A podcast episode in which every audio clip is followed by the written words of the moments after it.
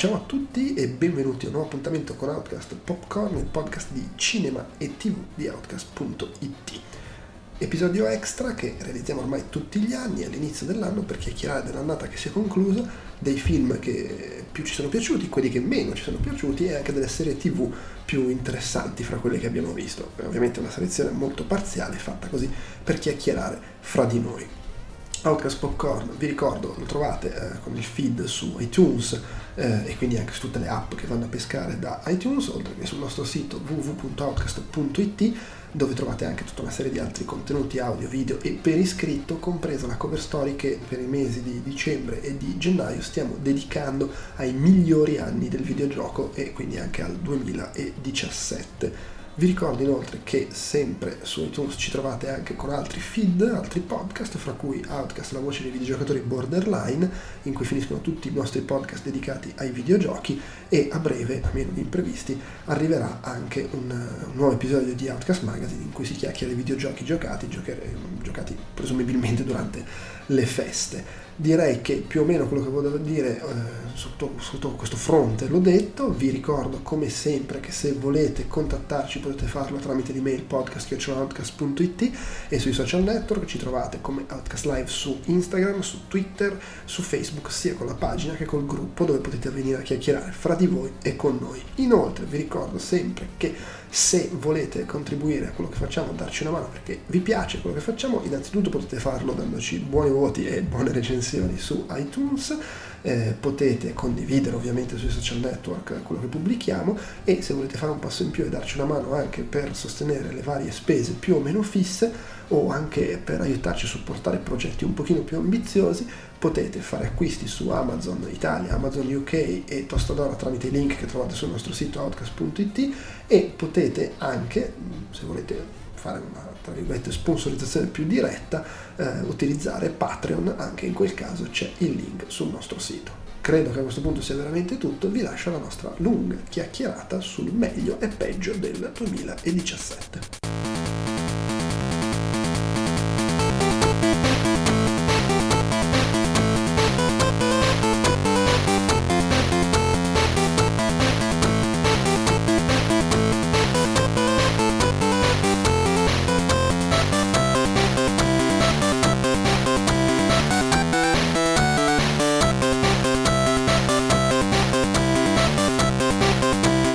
Siamo qui, eh, ormai è tradizione, credo sia la terza volta che lo facciamo, eh, il, l'Outcast Popcorn di inizio anno, chiacchierare del, dell'anno che si è concluso con modalità stile esami a scuola, ognuno si porta una materia, poi eventualmente alla fine il professore chiede, fa altre domande a sorpresa. E... Io sono Andrea Maderna e con me si è appena sentito un accenno di risata di Alessandro Di Romolo sì, perché non, non, è preparato Alessandro Di Romolo per le domande a piacere, quindi io mi giustifico, professore. voglio la firma dei genitori. Eh, e si è sentita una risata di Alessandro anche De Luca adesso. Ciao, buonasera.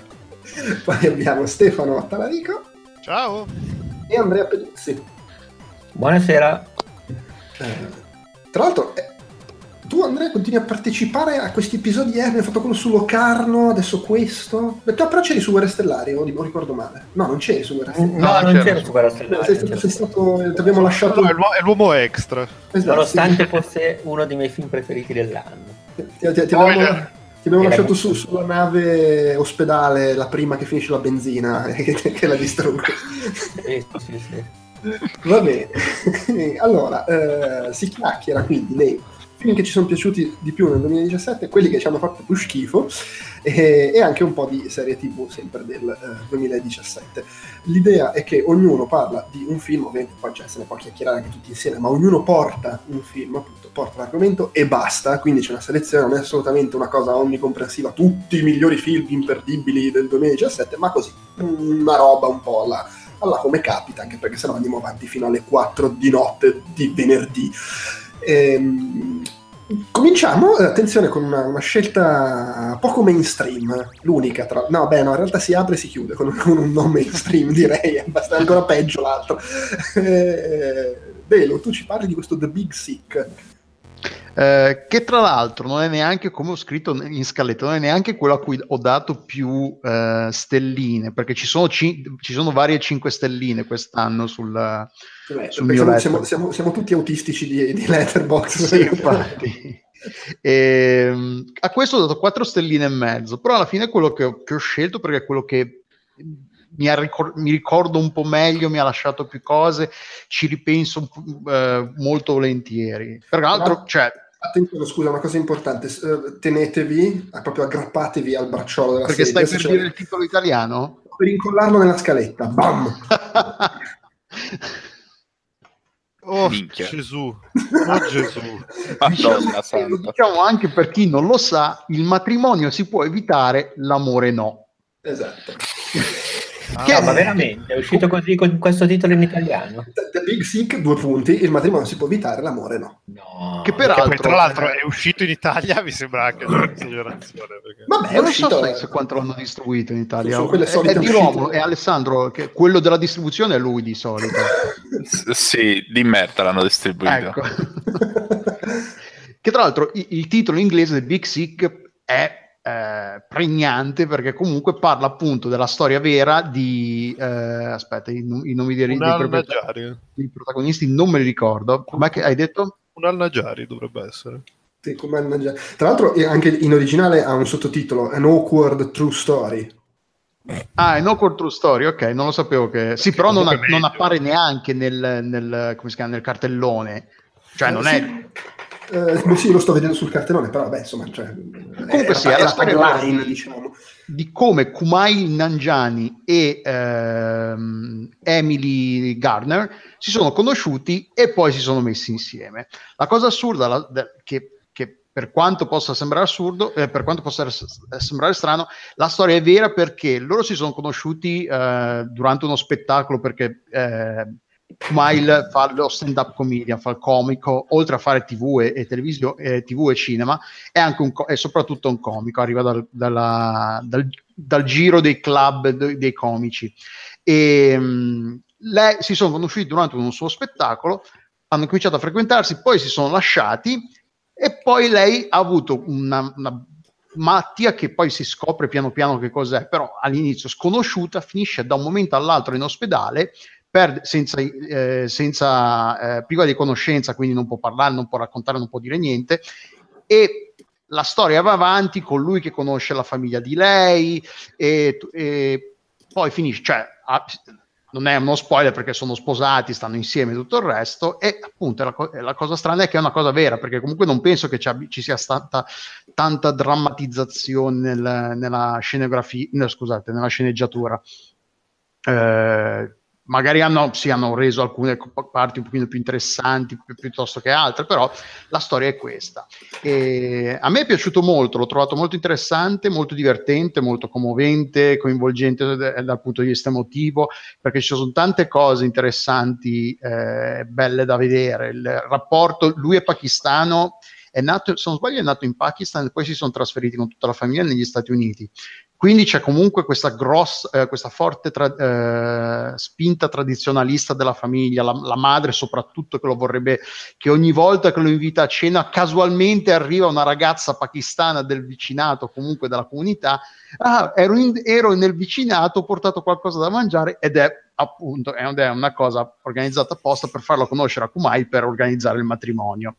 E, e lui, quando incomincia a uscire con Emily, eh, la cosa tra l'altro, stanno, prima che lei stia male, va, va, non mi ricordi la, le tempistiche, però stanno insieme abbastanza da, da, essere nel reame del hai parlato di me ai tuoi genitori sì o no, quindi non una, era una cosa relativamente seria. E quando poi lei scopre che lui non ha, ancora, non ha avuto il coraggio di dire ai genitori che frequenta una ragazza occidentale, scoppia il merdone ovviamente. Tutto. E, eh, tra l'altro lui a un certo punto glielo, lo dice ai genitori questa cosa qua, c'è l- il casino, le, la madre che lo, lo, praticamente lo bandisce da casa, su, da casa loro, dei genitori. Eh, però sì, a me è piaciuto molto. Combinazione poi avevo letto la tua recensione che, di eh, Joppe, perché a te non era piaciuto granché, o sbaglio? Sì, soprattutto considerando che non era mia, perché non l'ho visto. Allora, mi, allora mi confondo. Chi è che l'ha visto? Forse l'altro Andrea presente qua? O mi confondo anch'io? Perché qualcuno l'ha visto a un, um, a un festival. Allora, io l'ho visto al Festival di Locarno a agosto, scusate, in lingua originale e la penso più o meno, più o meno come te, nel senso mi era piaciuto abbastanza, non mi aveva fatto impazzire, però ne ho comunque anch'io un, un, buon ricordo, l'avevo trovato interessante e avevo trovato lo sviluppo della storia non scontato, nel senso dalle premesse mi aspettavo un'altra cosa, poi a un certo punto succede quella cosa lì, diciamo, e il film secondo me, non dico che cambia registro, però eh, diciamo prende delle strade che non mi sarei aspettato, mi ha anche un po' commosso. Perché poi la cosa interessante appunto è che quando lei eh, eh, sta male, è è, è in, un letto d'ospedale e non parla, non, non, c'è più l'interazione tra loro due, è una, rom- è una commedia romantica molto atipica e cioè asimmetrica perché va avanti lui e lei rimane lì, esattamente lì dove è il rapporto che si, che, che si, sviluppa e che cresce, è quello tra i genitori di lei che arrivano a, a vegliare su di lei, a stare sulla a stare parlare con, i medici, come, sapere come sta la figlia, e Kumail che, che, li conosce, tra l'altro i genitori sono interpretati da Holly Hunter e Ray Romano, si chiama lui. Sì, sì, sì, mi pare eh, di sì quindi um, che è quello di, della, della, serie omonima direi eh, che è piuttosto famoso negli Stati Uniti. Quando lui, lui il protagonista tra l'altro credo che sia anche quello anzi credo sono abbastanza sicuro sia quello di uh, Silicon Valley. Sì sì è lui è lui è lui, sì, sì, è lui. È lui infatti sì, era, era, anche uno dei film di punta del festival di Locarno perché eh, avevano presentato adesso non ricordo male se c'era addirittura il regista presente però comunque Uh, avevano detto che era stata una piccola sorpresa al Sundance, uh, che era stato molto apprezzato. E in effetti, come dici tu, proprio la parte in cui uh, la relazione tra i due va avanti solo da parte sua, perché se non ricordo male, prima dell'incidente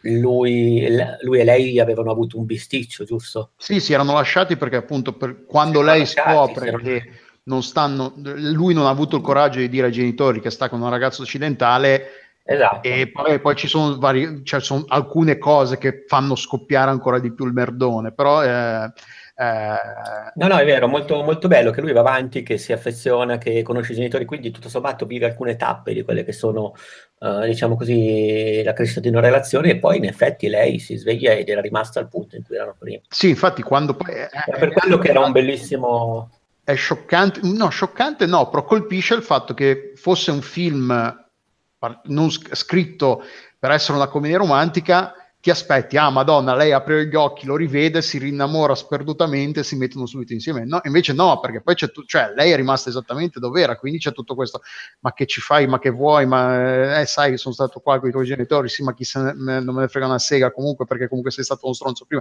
Cioè, è, è è molto atipico perché comunque essendo una storia vera, cioè non è una cosa scritta a tavolino e che fai gli incastri, li fai andare un po' come vuoi tu, le, cioè le cose sono molto più complicate nella vita reale e non vanno sempre come, come ti aspetti o come, come vorresti. Eh. Certo, ed è per quello che secondo me proprio dalle premesse, è vero, mi aspettavo la commedia romantica classica e poi mm, mi ha un po' spiazzato, ma meno male tra l'altro perché è il valore mm-hmm. aggiunto del film. Eh, tra l'altro, la, mentre vabbè, Kumail eh, Nanjani interpreta se stesso nel film, eh, Emily invece è interpretata da Zoe Kazan. Non, perché cioè, la, la, moglie comunque era una studentessa, non, non aveva nessun background di art- artistico, di attrice, quindi non, sarebbe stato un po' eh, forse forzato mettere lei davanti, sul, davanti alla telecamera, quindi eh, hanno scelto Zoe Kazan. E comunque sì, bello, mi è piaciuto molto e lo straconsiglio a tutti. Peraltro non è quello a cui ho dato più stelline, però è quello che appunto mi è rimasto più impresso di tanti. Bene, bene, bene. Allora, vado avanti io. E io appunto cado nella casistica che citavamo prima, quella del film uscito nel 2016 nel mondo e nel 2017 in, in, Italia, col problema aggiuntivo che io ho, l'ho visto nel 2016 e quindi si perde nelle nebbie del tempo, eh, ovvero Manchester by the Sea, che come da mia previsione di un anno fa è rimasto il mio film preferito del, del, del 2017. Peraltro ah, nella mia classifica al secondo posto ci sarebbe Arrival, che è la stessa situazione, e poi Blade Runner 2049. Ora, che, che, di che parlo? Allora, Arrival e Sì, tutti, tutti e tre li, li li abbiamo visti tutti e tre, immagino. Ah no, Manchester by the Sea non mi manca. Eh, Allora, me, me- me la gioco così. Me la gioco così. Blade Runner 2049, abbiamo fatto un podcast di un'ora e 40, sì. per cui possiamo anche sorvolare. Mi limito a dire: film, secondo me, bellissimo, grandissimo film di fantascienza. lo- poi il confronto con l'originale è tutto un capitolo a parte, però per i fatti suoi è una roba, secondo me, clamorosa. Un'ora e 40 di podcast che potete agilmente recuperare se volete sentire. Agilmente subito dopo questo, dai. Eh, Arrival, eh, volendo potrebbe essere il bonus, tanto è piaciuto a tutti, no? Sì. Sì, sì. Sì, Ok, allora su Arrival diciamo due cose alla fine, tanto chi cazzo lo ricordo ormai. Ma in realtà anche cioè, di tutti e tre in realtà ne abbiamo parlato in vari podcast. sì, no, ok, eh, però sì. eh, eh, si perdono le nebbie del tempo, quelli di Blade Runner e di, Eh, no. di- Vabbè, sì, sì, certo. Eh, Manchester by the Sea, allora dico due cose su Manchester by the Sea che oltretutto magari anche, anzi sicuramente il film meno noto dei tre e può capitare che qualcuno che ci ascolta non l'abbia visto e, e- e se vuole passare una bella serata di allegria e spensieratezza Sì, certo. questo Manchester by the Sea in una vasca piena d'acqua, con le anche. Sì, comunque sì, anche su questo c'è un vecchio podcast in cui in realtà ne abbiamo parlato abbastanza a lungo, perché appunto io ero partito per la tangente. Eh, è un film drammatico, con comunque una vena comica che esce di qua e di là anche, eh, molto quella la commedia che spunta nei momenti di dramma assoluto, di Kenneth Lonergan. Se non li avete visti, tra l'altro recuperate Conta su di me, You Can Count on Me e Margaret, perché sono entrambi molto belli, sono i due film precedenti. Eh, e poi vabbè, lui anche credo lavori un sacco a teatro, non vorrei dire una stronzata. Ehm, cioè, è un po' difficile parlarne perché poi non, non vorrei svelare troppo, dato che comunque il film si apre facendo capire che c'è qualcosa che non viene detto e che piano piano si svela. Però racconta di questo personaggio, eh, Casey Affleck, che probabilmente sarà il, il prossimo, cioè, presto finirà in prigione per come stanno andando le cose. Se la stanno giocando lui e Stan Lee, a quanto pare. e, che ha vinto l'Oscar tra l'altro per questo ed è fantastico e che eh, torna eh, insomma, vive a Boston eh, il, il film inizia con lui che lo vedi che depresso c'è, c'è sempre i coglioni girati non si capisce perché e poi appunto verrà spiegato come mai e eh, si ritrova a dover accudire il, il figlio di suo fratello perché è appena morto suo fratello Eh, cioè accudire, insomma, stargli dietro a aiutarlo con quello, le pratiche, funerale, cose varie. E, e quindi torna nella, nella cittadina dove viveva prima e dove c'è tutto un passato con cui deve fare i conti. E questa cosa è raccontata in maniera, secondo me, molto... eh, è, è, è perché nei momenti che sono molto asciutti, nei momenti in cui proprio la butta per aria a livello musicale, col dramma super spinto esagerato, appunto questi momenti comici, eh, questo mix strano può anche respingere, conosco gente che proprio ha odiato alcuni aspetti di questa cosa, eh, secondo me però funziona benissimo, è proprio equilibrato, gli attori sono bravissimi, Mich- Michelle Williams anche fantastica e ha una scena che è clamorosa, Sì, sì. la scena in cui si incontra è proprio una roba che veramente ti lascia, ti lascia per terra agonizzante e, e insomma lo consiglio è, è un film secondo me splendido non, a scaso di equivoci è una battuta non è assolutamente un film allegro anche se secondo me fa anche molto ridere quando vuole far ridere però comunque è un dramma bello pesante Eh, Sì, no, e mettiamo- poi dipende molto. Io mi ricordo, io l'ho visto, la prima impressione è stata, ah, vabbè, e- e- ma semplicemente perché nei momenti comici, tutto sommato, non, mi sono reso conto che non, non mi sono arrivati. Per il resto è un film veramente incredibile, retto appunto da delle interpretazioni che lascia stare. Sì, poi uno può anche non essere coinvolto, rimane che quello che racconta Allegro non è. No, no, certo, certo.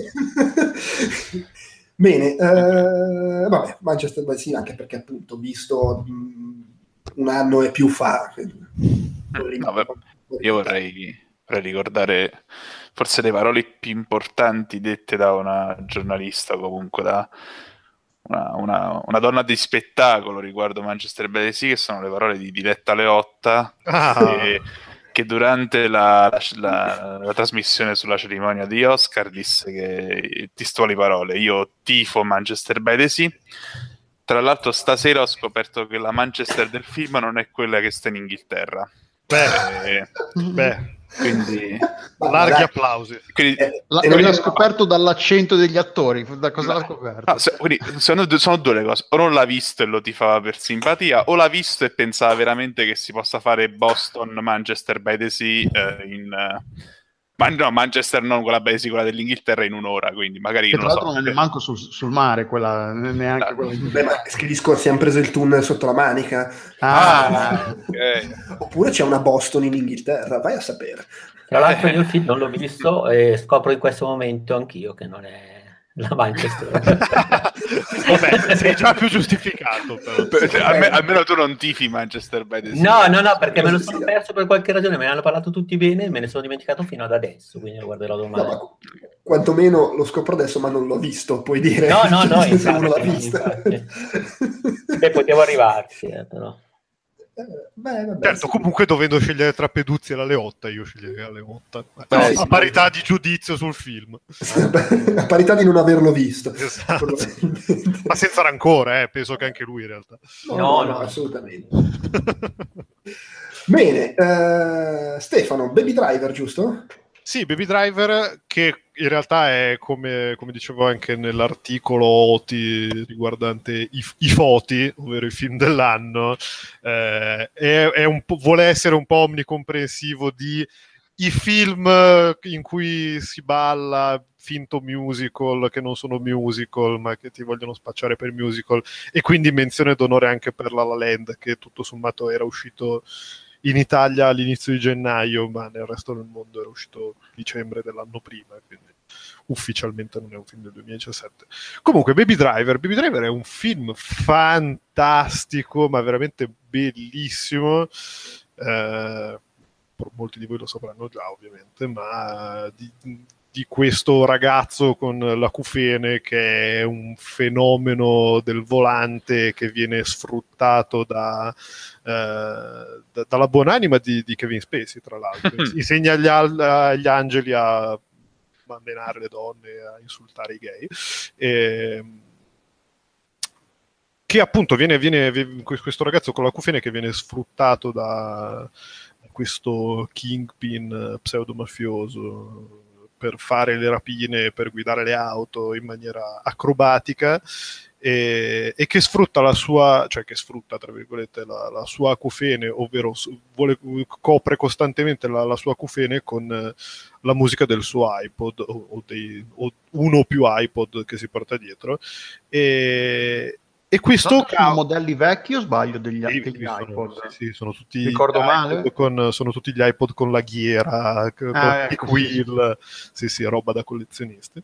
E, mm, e, e, questo fa sì che tutte le scene di inseguimento siano sostanzialmente appunto dei musical sui generis in cui, in cui a ballare sono le auto su una colonna sonora che è uno spettacolo veramente fantastico. Recuperatevela su Spotify e andare all'S lunga assumerà tutto un altro significato. Cioè, entrerete con la voglia di rapinare tutto.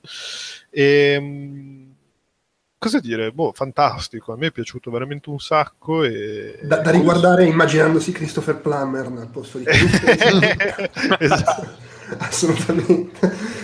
Quindi, no, beh, cioè, infatti no, c'è un po' questa cosa che... Poi vabbè, la storia non me la so neanche a dire perché senso, metà, del, metà, del, piacere è vedere, veramente sedersi lì su, sulla poltroncina e farsi rapire per due ore da, da, questa, da questo heist movie ballerino tutto fuori di testa in cui c'è l'amore della mia vita John Hamm. Ciao John che madonna è bravissimo ancora sì, una sì. volta è Manliest Man Alive e... io, io, voglio aggiungere che credo sia la prima volta eh, che, ho vi- che un film di Edgar Wright arrivato a un certo punto non ho pensato e eh, però qua potevi accorciare eh Stellina. In realtà c'è, c'è, un momento in cui secondo me rallenta un po' Eva, ma rispetto agli, agli altri li ho sempre trovati bellissimi ma un po', un po logorroici. Questo l'ho, l'ho trovato penso mia moglie voleva non era d'accordo con questa mia affermazione. Però io no l'ho trovato Gi- giusto anche se no, boh, sì, tra l'altro è giustamente come dici tu è un film di Edgar Wright quindi già in generale avete una somma di se vi piace quello che fa Edgar Wright di solito questo tendenzialmente vi piacerà e anzi probabilmente vi piacerà anche un pochino di più perché è veramente, cioè a, a detta sua è il film che voleva fare da una vita eh, fatto in un certo modo eccetera eccetera. Quindi è veramente, è veramente figo e, e, probabilmente è la summa de, della sua idea di come fare cinema. Eh, riguardo a La La Land boh, brevemente questo musical non musical che prende lo stilema dei classici, ne fa un film nuovo che omaggia Trick e Ballacche. Insomma, la solita storia. È stato l'Oscar per il miglior film per 20 secondi. non dimentichiamolo mai, è molto divertente. E... A me Niente, Baby Driver, film... velocemente, che Baby Driver a me invece è piaciuto non tutto, nel senso che secondo me l'idea è bella, è, è be- no aspetta, ricominciamo, l'idea è meravigliosa, è realizzata in maniera ancora più bella perché poi è tutto, tutto a tempo di musica, le battute, loro che camminano, i rumori, quando no, aprono le porte, le chiudono, le sbattono, è tutto a tempo di musica. La canzone col, col, col, col testo che appare come graffiti sul muro. Esatto, cioè è, è, una roba mostruosa il lavoro che c'è dietro di montaggio, di, di, di, anche solo il fatto di loro quando parlano, come cazzo, cioè come cazzo hanno fatto a starci dietro, avevano le luci, non lo so, come, oppure l'hanno, l'hanno ripetute così tante volte le cose che alla fine gli è, gli è entrata in testa la musica, le... però l'ho trovata che ehm, quando poi c'è la rapina grossa e lì quando incominciano a sparare a tempo di musica mi è, mi è esplosa la testa, eh, però poi da lì in poi lo, l'idea forse è, è, non, non, non, è riuscita ancora a tirare avanti completamente il film. È lì che secondo me ha rallentato un po' e l'idea ha un po' mostrato le corde. Però no, è un film Beh, della Madonna. Sono, sono, d'accordo nel senso che secondo me lì, dopo quella sparatoria che è bella, è il momento in cui il film, l'unico momento in cui il film si ferma un pochino. Anche eh, perché c'è una cosa così bella come quella sparatoria. Cioè, però poi c'è l'inseguimento a piedi che è molto figo. Eh. eh metti da una parte Michael Mann come gira le sparatorie e poi mettici quella roba lì. Cioè, sono cose, sono talmente hanno un'impronta stilistica talmente forte che, è, che cioè, non puoi rimanere indifferente davanti a una cosa del genere. Però lì, da lì in poi poi rallenta un po' l'idea della cosa de- della musica, forse non funziona. Ma no, è chiaro, cioè, però è, però è no, è un, come, è un come scrivevo, come scrivevo nel, nell'Oti, alla fine sia questo che, che, la land, i momenti in cui non funzionano, poi vabbè si può essere d'accordo no, ciao Joe Pep, ma eh, i momenti in cui funzionano meno, funzionano di più, sono dovuti al fatto che comunque c'è uno stile talmente forte alla base che è chiaro che la storia non può sempre costantemente adattarsi al 100%, ci sono i momenti in cui per forza c'è un'oscillazione. Eh... Sì, è, è, il problema di, di, Baby Driver, che comunque, ripeto, a me è piaciuto tantissimo, è anche un po' quello che, è, essendo così esplicito il giochino, diventa poi il film quasi solo il giochino e quindi magari puoi perdere un po' il coinvolgimento emotivo certo. e il senso di, di, rischio per il personaggio, eccetera, perché sei continuamente distratto dal, dal pensiero che, oh, che figata qua la musica, oh, il ritmo, ah, stanno sparando a ritmo, ah, stanno parlando a ritmo, ah, stanno cagando a ritmo, è tutto a ritmo. Eh, quella cosa forse un po' fa perdere potenza al, al racconto, che poi, vabbè, è una cosa semplice, però insomma carino, romantico, eccetera. Tra l'altro poi la scena iniziale di lui in macchina da solo che aspetta gli altri è ripresa tale quale da un video che Edgar Wright ovviamente ha girato anni e anni fa eh, per un video musicale, non mi ricordo, però c'è Noel Fielding, il protagonista, che è, po- che è, in macchina, che fa le stesse cose che fa Baby in, nel video. Eh, magari poi lo, lo segnaliamo per chi lo vuole. Per, da come è nata quell'idea lì, eh, già lo faceva. Eh, e comunque sì, eh, no, da lì è, non so se forse gli è nata da lì l'idea o forse era la prima incarnazione di, dell'idea che ha avuto. Eh no, appunto, lui lo voleva fare, voleva fare Baby Driver da boh, dieci anni. Tipo. Sì, è una di quelle Beh, cose quando, quando, ero piccolo in camera mia e eh, esatto. il pannolino allora, sì, pensato a questo film. Eh, sì, la canzone è Blue Royale dei... no, Mint Royale, eh, la canzone è Blue Song dei, dei Mint Royale. Oh, okay. È un po' sta cosa che lui aveva fissa, si può pure capire, nel senso... eh, Shaun of the Dead, la scena quando parte dal jukebox uh, Don't Stop Me Now dei, dei, Queen e loro picchiano lo zombie al ritmo di Don't Stop Me Now. Sì, sì. Alla fine è un po' nelle sue corde sta cosa di far andare tutto al ritmo di musica. Quindi ci sta. Sì, poi di base comunque rimane il fatto che guardi gli inseguimenti di sto film e dici, ah, ecco cosa c'era che non andava in tutti gli altri film con gli inseguimenti che ho visto negli ultimi anni. non, non erano girati da questo. sì, comunque anche il primo inseguimento è da, è da esplosione di testa, cioè è, una, è anche quella di una ballerina. A parte le, di quanto è, è, è, bravo quello che sta guidando la macchina, che probabilmente non è l'attore che interpreta Baby. Ma eh, toglierei probabilmente. comunque, in determinati momenti sono gli attori, poi è chiaro, nelle robe più assurde. Non, non Però no, fa, è, quando c'è quando fa, le, va in, in, in, retromarcia per evitare eh, il chiaro. camion e si infila e fa la, lo zig zag, no, eh. no, però è meraviglioso, sì. È bello, bello divertente. Bene, bene. Uh, madre... No, no, avrei, avrei no, una... Intervieni, vai. Sì, uh, il ruolo di Kevin Spacey. che è molto, tra l'altro, diciamo così, alla luce del, eh, delle sue recenti dichiarazioni, eh, si presta un minimo di... Eh, chi, sare- da chi sarebbe stato interpretato se il film fosse stato girato oggi? Da Christopher no, Plummer. Christopher Plummer. Christopher Plummer. il ruolo di Kevin Spacey. E diventa... Secondo me lo poteva fare un Benicio del Toro. Basta, eh, basta. E eh, vabbè, ma è il ruolo suo, è il ruolo suo, volta, la faccio sempre c'erano i ruoli per gli attori, ora li fa tutti Benicio del Toro. Allora, quando... Io visto Favino invece. Ah, chi scusa? Favino. Quando Edgar Wright aveva pensato al film, tipo vent'anni fa, poteva farlo Gene Hackman. Beh, è vero. È vero. Eh, sì, sì, sì. È vero. Oggi che ha tipo vent'anni di più ed è pure in pensione, magari no. Al massimo poteva Michael Caine? no, è troppo ripetuto. Sai cos'è? Michael Caine, ultimamente siamo, siamo, abituati a vederlo che fa il maggiordomo o il nonno, eh, però effettivamente secondo me è che comunque sarebbe diverso. Cioè... No, vabbè, infatti, ma Michael Caine eh, non, non, non, non, penso che possa fare lo stronzo precontrato. Eh, no. sì, sì, come, faceva il cattivo nel no, film? No, in età avanzata. Beh, in effetti no, però non è, sì, non è il cattivo in, quello del, in quella troiata con i prestigiatori. Ah, è cattivo anche in Kissman, eh, giusto? No, Poi è cattivo anche in uh, quello con uh, Steven Seagal. Vabbè, di... Steven Seagal. e... No, però a me, a me, fa molto ridere in realtà che, sia Kevin, cioè che l'ultima roba al cinema di Kevin Spacey sia una roba in cui lui smette di essere lo stronzo perché viva l'amore. Cioè, è una roba sì, che... Sì. Ed è una sorta bizzarro mentore per un ragazzino, tra l'altro. Esatto, è fondamentalmente un film in cui molesta un ragazzino, per cui sì, però alla fine si redime in nome dell'amore, a me piace molto questa cosa. Sì, sì, sì. Ma tra l'altro ci, ci sono sarà ben, l'ultima parte ben, davvero di Kevin Spacey. Beh, ci sono ben due film in post-produzione con lui, non credo che lo sostituiscano entrambi. Uh. Anche perché uno è il film su Gore Vidal e lui è Gore Vidal, per cui... Eh, no, ecco, quello proprio verso il supporto distributivo di Netflix, quindi vai a sapere se uscirà mai. Eh.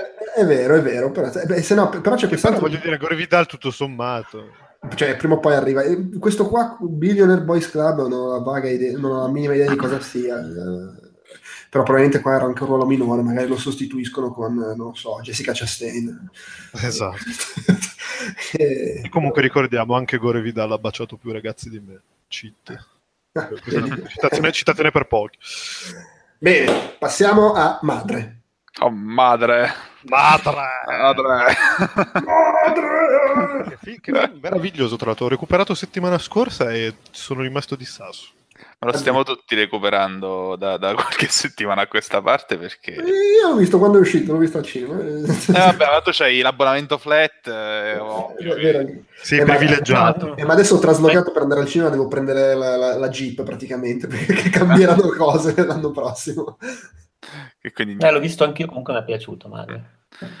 Quando, quando, uscì in sala io mi ricordo che era stato da poco presentato non, a Canno a Venezia, forse Venezia. Fammi vedere un po'.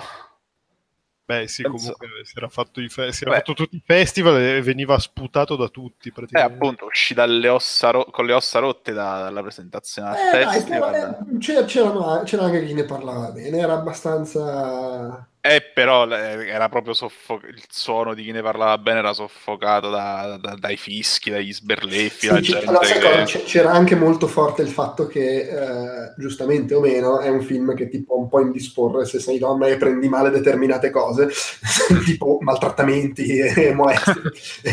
e, e, quindi c'era anche molto quello. Tipo, ma perché ho dovuto guardare questa, la, la mezz'ora finale, soprattutto? Insomma, un po' tutto il film, comunque, sul, al, al di là del lato allegorico storico è, è, comunque su di lei che viene cioè è, è in, un, in, un, matrimonio non esattamente sano mettiamola, sì, sì. mettiamola in questi termini sì. Beh, eh, il fatto è che vabbè eh, madre è il film appunto su questo personaggio femminile interpretato da Jennifer Lawrence che ha eh, sposato non so se sono sposate nel film comunque, comunque sì, sì, sono, sì, ha sposato questo uh, scrittore interpretato da Javier Bardem eh, l'ha aiutato a rimettere in piedi la, la, sua casa in campagna che era bruciata in un incendio. Poi nel film verrà chiarito insomma di che cosa si trattava questo incendio. E, e niente, la, la, storia è un po' surreale, nel senso che loro, mentre stanno conducendo la loro vita, eh, iniziano a subire le, le, molestie di gente che arriva nella loro casa e si stabilisce lì dentro per qualche ragione. All'inizio c'è Derris che Uh, si, si spa- è un, un, medico chirurgo che pensa che per, per, un errore pensa che insomma quella sia la, la, un, un, ostello e quindi insomma rimane una notte a dormire uh, ospitato da loro perché altrimenti avrebbe dovuto cercare un'altra sistemazione ed era troppo tardi. Poi man mano arriva anche la moglie di lui, poi arrivano i figli, poi arriva altra gente, insomma, detta così è una roba un po' Poi arriva chiunque. esatto, arrivano anche la SWAT e altre cose, però vabbè. Eh... Se, se, se uno che lo, lo, vorrebbe dire bene, comunque sbagliando, direbbe che è un nome invasion. Sì, sì. Eh, beh, un po' lo è. Poi, sì. beh, poi il trailer comunque te lo vende come una specie di, di ma, horror in cui, ma chissà se c'è tipo una possessione demonia o qualcosa nella casa. E io guardando il trailer onesta, non, non, non, ne sapevo nulla, non avevo letto niente prima di vederlo, ho solo visto il trailer e pensavo che la madre del titolo fosse Michelle Pfeiffer, che era tipo una strega, Samba Satanic, roba del genere. e, e non è proprio così te lo vende anche un po' come una sorta di uh, remake di uh, Rosemary's Baby. Eh, sì, sì, sì, ma, ma, le, ma, lo stesso film, cioè nel senso, se sai che dall'inizio è con un'allegoria, poi in realtà ti rendi conto che fin dall'inizio è pieno di cose che sono l'allegoria. Però sì. comunque per un buon tre quarti d'ora può tranquillamente essere effettivamente l'horror che ti vende il trailer. Sì. Eh, ma secondo me sì, sì, no, nel senso... anche meglio... Come? È anche meglio se non te lo vendono subito. Secondo me in un film del genere è anche meglio se lo capisci da solo pian piano che è un'allegoria. Nel senso, no, se io fossi certo. andato sapendo già di che cosa parlava, poi magari volendo potevo leggere la recensione, ma non l'ho fatto. Mm. E anch'io quindi mi aspettavo tutt'altro. E poi ci ho trovato un film che invece era più simile, non so se l'avete visto, Nella casa di Ozon. Ah, un po' parla sì, sempre sì. del rapporto tra l'autore e la sua creazione per astratti personificati. Erano due film molto simili. Veramente questo Madre era molto molto più feroce, però appunto io... Sì, è, è che da un certo punto... L'interpretativa mi è scattata non... a metà film, non subito. Eh sì, ma, vabbè, ma anche perché non proprio da metà, ma da poco dopo cioè o capisci che è un'allegoria o non ha senso quello che succede. no, assolutamente. Però me lo sono goduto di più così. No, no, certo. E magari il discorso dell'allegoria è, è, figo quando lo riguardi perché allora fai più caso a tutte le cose, alla, alla costola di Adamo e tutti i dettagli, le, co- le cose. Io guardandolo avevo già subodorato dove andava a parare, arrivati a quel punto, ma non avevo pensato, ah ma quella... Perché avevo, avevo io l'ho capita su ok, Caino e Abele, va bene. Però la costola d'Adamo non l'avevo collegato. No, manco io, infatti quello ci ho ripensato dopo. No, ma io, io, Io l'ho recuperato talmente tardi che a quel punto, cioè avevo già letto anche tipo Ar- Aronofsky che ne parlava e diceva sì sì, beh, questa cosa qua è questa roba qua. Ma anche sì. perché ha cominciato, cioè nel senso già a Cannes o, dove, o Venezia. E vabbè, per forza l'hanno, l'hanno, l'hanno, l'hanno spernacchiato sì, sì, talmente tanto. Lui, lui e Jennifer Lawrence si sono messi subito a dire comunque il film vuol dire questo. Secondo me anche un po' per parare tutte le accuse di appunto che dicevo prima, film su un marito che molesta la donna, eccetera. Sì, ma guardate che in realtà realtà vuol dire questa cosa qua. Tra l'altro, scusa, poi ti ridò la parola, Diro, eh, il bello è che que- cioè, l'allegoria quella dichiarata, voluta, è questa qua, cioè che è la parabola religiosa, eccetera. Poi se, lo sentivo in un podcast che Aronofsky diceva, sì, poi ho sentito, c'è gente che ci vede un'allegoria sul processo creativo e un'altra cosa che adesso non mi ricordo, bellissime, va sicuro, io non ci avevo pensato, però oh, figata! oh, met- metti oh, nella lista delle allegorie, certo. Se anche lui non ci aveva pensato, non significa che non, non tengano se tengono. No, chiaro, certo, sì, sì, sì. Non, uh, non è che un autore è completamente padrone di ah, tutto quello che vuole comunicare comunicare, a volte è un po' come un prisma, per cui... Ah, il processo creativo, il mondo dello spettacolo, eccetera. Se, se, non so se sia un limite del film. Penso che io non ho letto altre recensioni, per cui per me è restata una parabola del processo creativo. Eh, vedi, eh, beh, beh, quello che voleva essere è un'altra cosa. Non so se lo si possa considerare un limite, però questo fatto che eh, mentre ci sono film che funzionano anche a livello base e poi c'è l'allegoria dietro, c'è appunto questa cosa qua che se lo prendi solo come livello base, cioè l'horror che sembra all'inizio, a un certo punto si rompe il film. se non gli dai un altro significato non vuol dire un cazzo quello che succede alla fine. Questa cosa magari uno la può considerare un limite, non saprei. Vabbè, a quel punto vuol dire che proprio non, non sei entrato nel film, nel senso eh no, che... Cioè sì, no, certo, però è vero, ci sono film che possono esprimere, hanno un testo e un sottotesto che possono coesistere. Cioè, ci sono film che fanno questa, me... cosa, ma funzionano anche fino alla fine come la roba semplice da cui sì, sì, sì, sì. Beh, però questo è un gesto comunque coraggioso, visto sì, che sì, anche un film certo. è prodotto da, da, una major, insomma, è, è, bello che una major ci abbia messo dei soldi, ci abbia rimesso dei soldi sì, soprattutto, perché eh beh, non è andato per così bene. Beh, no, poi non solo... De, de, de, del resto, cosa che diceva anche lui, il fatto è che i miei film a un certo punto hanno iniziato a fare ogni film più soldi di quello prima e quindi io ogni film potevo permettermi di fare un po' più esatto. che volevo. Vediamo se adesso continua questa cosa. ah, comunque, eh, poi va, anche detto, va, anche detto, che comunque oh, uno può, può, anche dire eh, però non funziona, però cazzo tutti quelli che l'hanno visto o gli ha fatto cagarone o gli è piaciuto un sacco, quindi mm. comunque arriva, cioè anche, anche, se il livello base ti ha fatto cagarone, vuol dire che in qualche modo ti, ha fatto, che ti è arrivato. Sì. Ma poi è chiaro che quando fai un film del genere, cioè, secondo me tu sei, secondo, forse l'ha anche detto anche lui, sei più con, cioè, a te interessa che la gente reagisca in maniera forte. Anche magari ah, che beh, certo. cagare, però meglio quello che, ma sì, bellino. Eh, ma secondo, Beh, me, però secondo me sto film non ce l'ha il, ah sì, bellino. Cioè, come, no. vabbè, come fai? È un film che ti stronca eh, o in eh, positivo o in negativo. Cioè, esatto, esatto. Beh, io alla fine comunque, al di là che avevo capito che comunque era un'allegoria, avevo iniziato diciamo un po' a entrare nell'ottica della decodifica, eh, le scene sono comunque talmente forti alla fine che in un cinema che ero da solo per una serata che non ho niente da fare, sono uscito da quella sala lì, ho rifatto il biglietto e sono andato a vedere Valerian, perché avevo proprio bisogno di, di, di rilassarmi. Mi è piaciuto anche Valerian. Ma è bello, bello, bello. bello. Sì, ma comunque la mezz'ora, va detto anche questo per chiudere quello che sto dicendo, che la mezz'ora finale di, ma- di madre. È vero che a livello di, proprio di evoluzione stretta del racconto, se esci dall'allegoria non, non ha nessun senso quello che succede, ma comunque è bellissima. Eh, è, è bellissima. Sì, sì, va benissimo anche da vedere così come se fosse video art, cioè proprio cosa, cosa, cazzo sta succedendo? Non lo so, non importa, vai avanti. è come, come, come Twin Peaks. Esatto.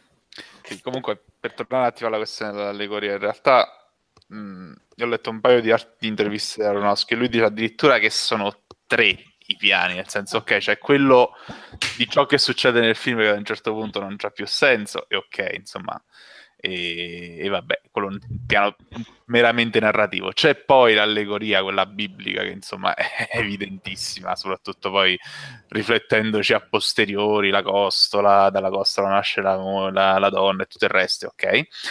E il vero significato, se, secondo Aronofsky, ovviamente, è che è un, è un film su madre natura ah, e sì, sullo certo. sfruttamento delle risorse di madre natura, che poi, insomma, eh, ci, se, anche qui riflettendoci a posteriori ci sta lui ci ha messo pure un po' un discorso sulla, sulla palingenesi, quindi la, la, distruzione per il ritorno, a, la, diciamo, a, per ristabilire lo status quo iniziale, vabbè, tutti questi discorsi.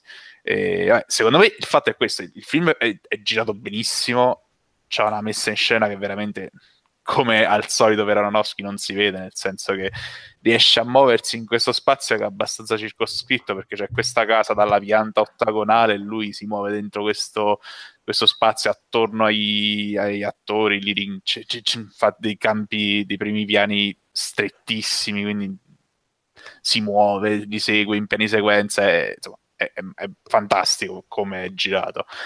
Secondo me è stato un criticato anche un po' perché per, per colpa della presunta antipatia dell'autore, nel senso che magari guardandolo con una certa predisposizione d'animo non, non buona nei confronti dell'autore, effettivamente non è il primo che dice certe cose Aronofsky, sebbene forse lui pensi che adesso di essere il primo di, a dire determinate a fare certe scoperte, ecco, insomma. No.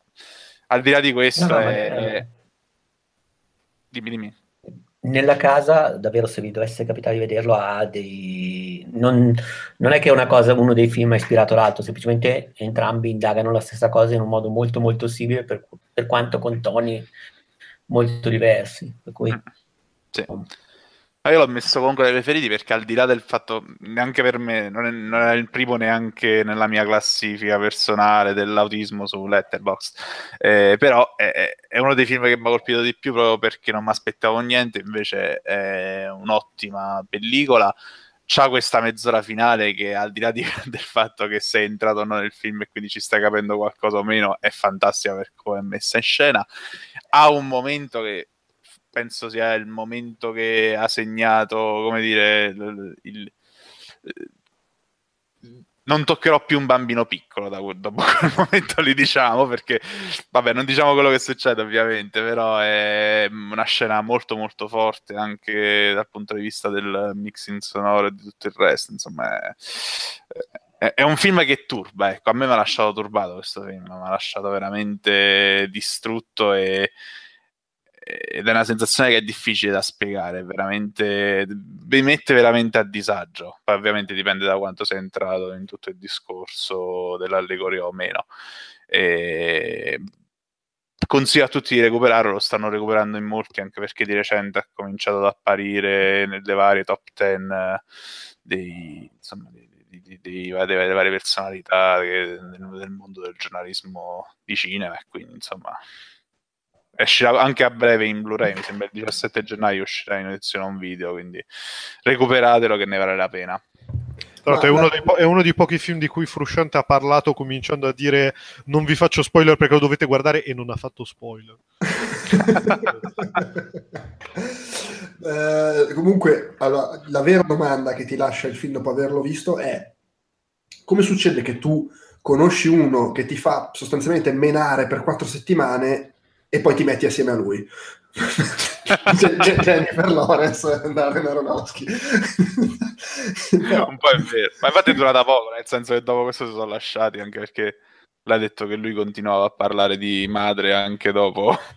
No, mi mancava che si erano lasciati anche perché comunque cioè, da poco cioè, quanto, quanto sono stati assieme? 20 minuti? Il tempo di fare le interviste Probabilmente sì, insomma, ha detto che era diventata una sorta di ossessione per lui e... Vabbè, poi ovviamente immagino saranno anche gli altri, le altre ragioni per cui si sono lasciati, però... Sì, immagino. oh, senti, eh, Secondo me lui continuava a guardare la scena lesbo di Black Swan. Secondo me adesso si mette con altra donna e rigira Mother da capo, poi molla anche quella. Eh, sì, sì, spoiler. Spoiler. Spoiler. Uh, bene, uh, Andrea, per uh, appunto come dicevo prima, siccome stiamo parlando di roba un po' troppo mainstream, parlaci di The Square. Sì, allora, visto che prima dicevi si parlava di film che possono essere, diciamo così, letti a più livelli, e uno di questi livelli può essere il testo, l'altro sottotesto e diciamo possono funzionare entrambi, secondo me The Square è proprio quell'esempio lì. È un film di Robert Hoflund, che ne ha curato sia la scrittura che la regia, ed è uscito se non sbaglio, alla fine di quest'anno. Io in realtà del regista Oslo non avevo mai visto niente, l'ho incrociato per caso perché mi hai segnalato tu eh, Forza Maggiore che ho visto proprio la sera prima. L'ho recuperato e il giorno dopo ho visto The Square. Eh, una piccola premessa, Forza Maggiore è un film che parla di una famiglia che viene, diciamo così, messa alla prova da una valanga che invade un albergo, un, un terrazzo all'aperto, diciamo così, di un albergo dove sono in vacanza sulle montagne delle Alpi francesi, e una valanga, diciamo, non pericolosa, ma comunque relativamente rischiosa, mh, mm, innesca delle, della sfiducia in questa famiglia. Uh, The Square invece parte da una premessa completamente diversa, cioè è un film che uh, parla del mondo dell'arte contemporanea apparentemente e volendo può essere anche solo visto così, cioè come la storia di un curatore di un museo un po' vanitoso, un po' uh, diciamo così apparentemente sofisticato, ma in realtà tutto sommato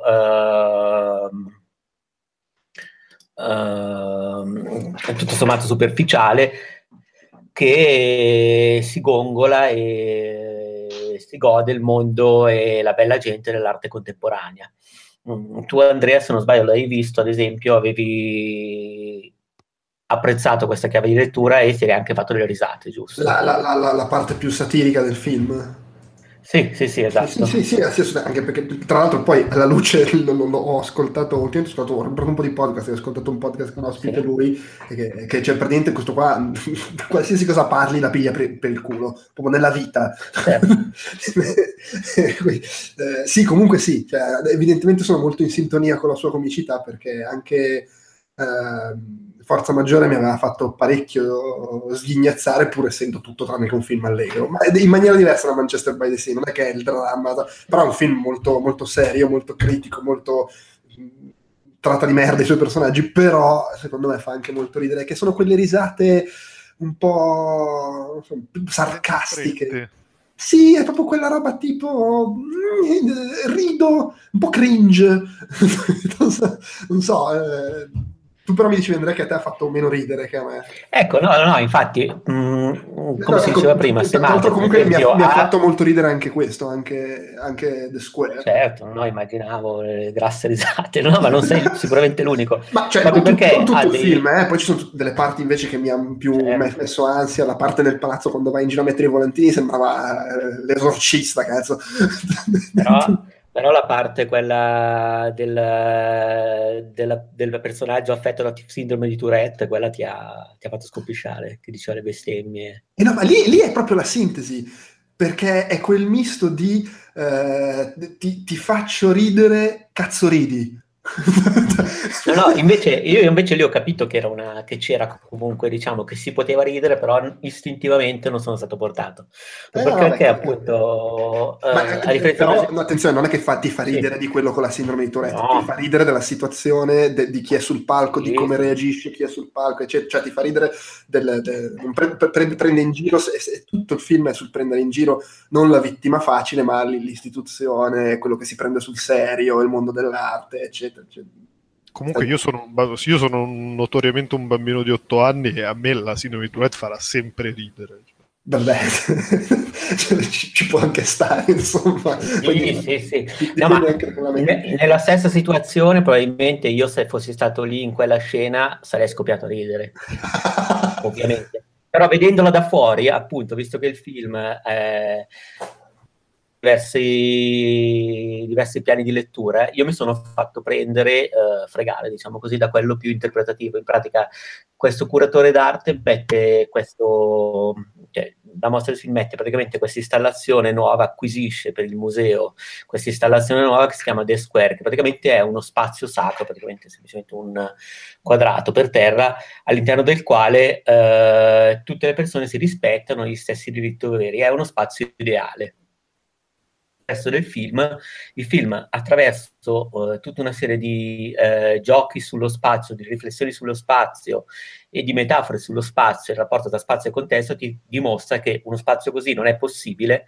perché l'essere umano sostanzialmente non può uh, prescindere dalla sua natura o comunque può sostanzialmente, questa era la mia interpretazione, può diciamo così a essere civile finché il contesto glielo permette, cioè finché diciamo non ci sono troppi cazzi. Cioè come nel film precedente, non appena entra la valanga, il papà i bambini per prima cosa prende il cellulare, qui eh, sostanzialmente eh, ci sono tutta una serie di situazioni in cui persone che eh, normalmente eh, se il contesto lo permette, per cui se si sentono al sicuro, possono comportarsi in una data maniera ed essere civili, nel momento in cui viene a mancare questa sicurezza, quindi nel momento in cui irrompe la natura nella loro vita, diventano bestie a loro volta. Questa cosa viene giocata nel film, secondo me, molto bene perché non emerge tanto da dialoghi o da, diciamo così, concetti didascalici, ma emerge proprio dalla uh, costruzione delle scene a livello spaziale e fisico. Infatti il film indaga sullo spazio attraverso lo spazio. Per esempio ci sono scene in cui, non lo so, un rapporto sessuale, ad esempio, non viene mai mostrato in cui gli amanti, nel momento in cui gli amanti sono vicini, ma piano di lei, piano di lui, piano di lei. Oppure, non so, in un dialogo in macchina, a un certo punto lui sta parlando con il personaggio, il curatore d'arte, eh, sta parlando con una persona e eh, questa persona è sempre fuori dall'inquadratura, per cui tu non sai nemmeno con chi sta parlando. Cioè, mh, mm, gioca sullo spazio in maniera pazzesca. Non so, ad esempio, eh, quando lui sta per avere un, uh, prima di questa avventura sentimentale con uh, una delle protagoniste, quella giornalista che tra l'altro è interpretata da, come si chiama la ragazza del Man, non mi viene il nome. Um, come si chiama? Eh, il ragazzo di Mad Men. La ragazza di Mad Men, la segretaria di Don, poi diventa ah, Elizabeth, Elizabeth Moss. Elizabeth Moss. Elizabeth Moss. Eh, ma no, perché non, non, mi è venuto, non mi è venuto io, io avevo capito solo Mad Men prima e quindi era difficile localizzare. Sì, sì. Beh, comunque diciamo, loro fanno tutto un gioco di seduzione attorno a una sedia, cioè praticamente eh, c'è questa poltrona di fianco al bagno, lui le dice vai tu in bagno, lei dice no, no, vai tu, lui in quel momento è seduto sulla sedia, e nel momento in cui lui va in bagno lei si siede sulla sedia che prima invece diceva verso la quale prima non aveva mostrato interesse. Cioè sono tantissimi teatrini che dimostrano come eh, il rapporto con le persone cambia a seconda dello spazio.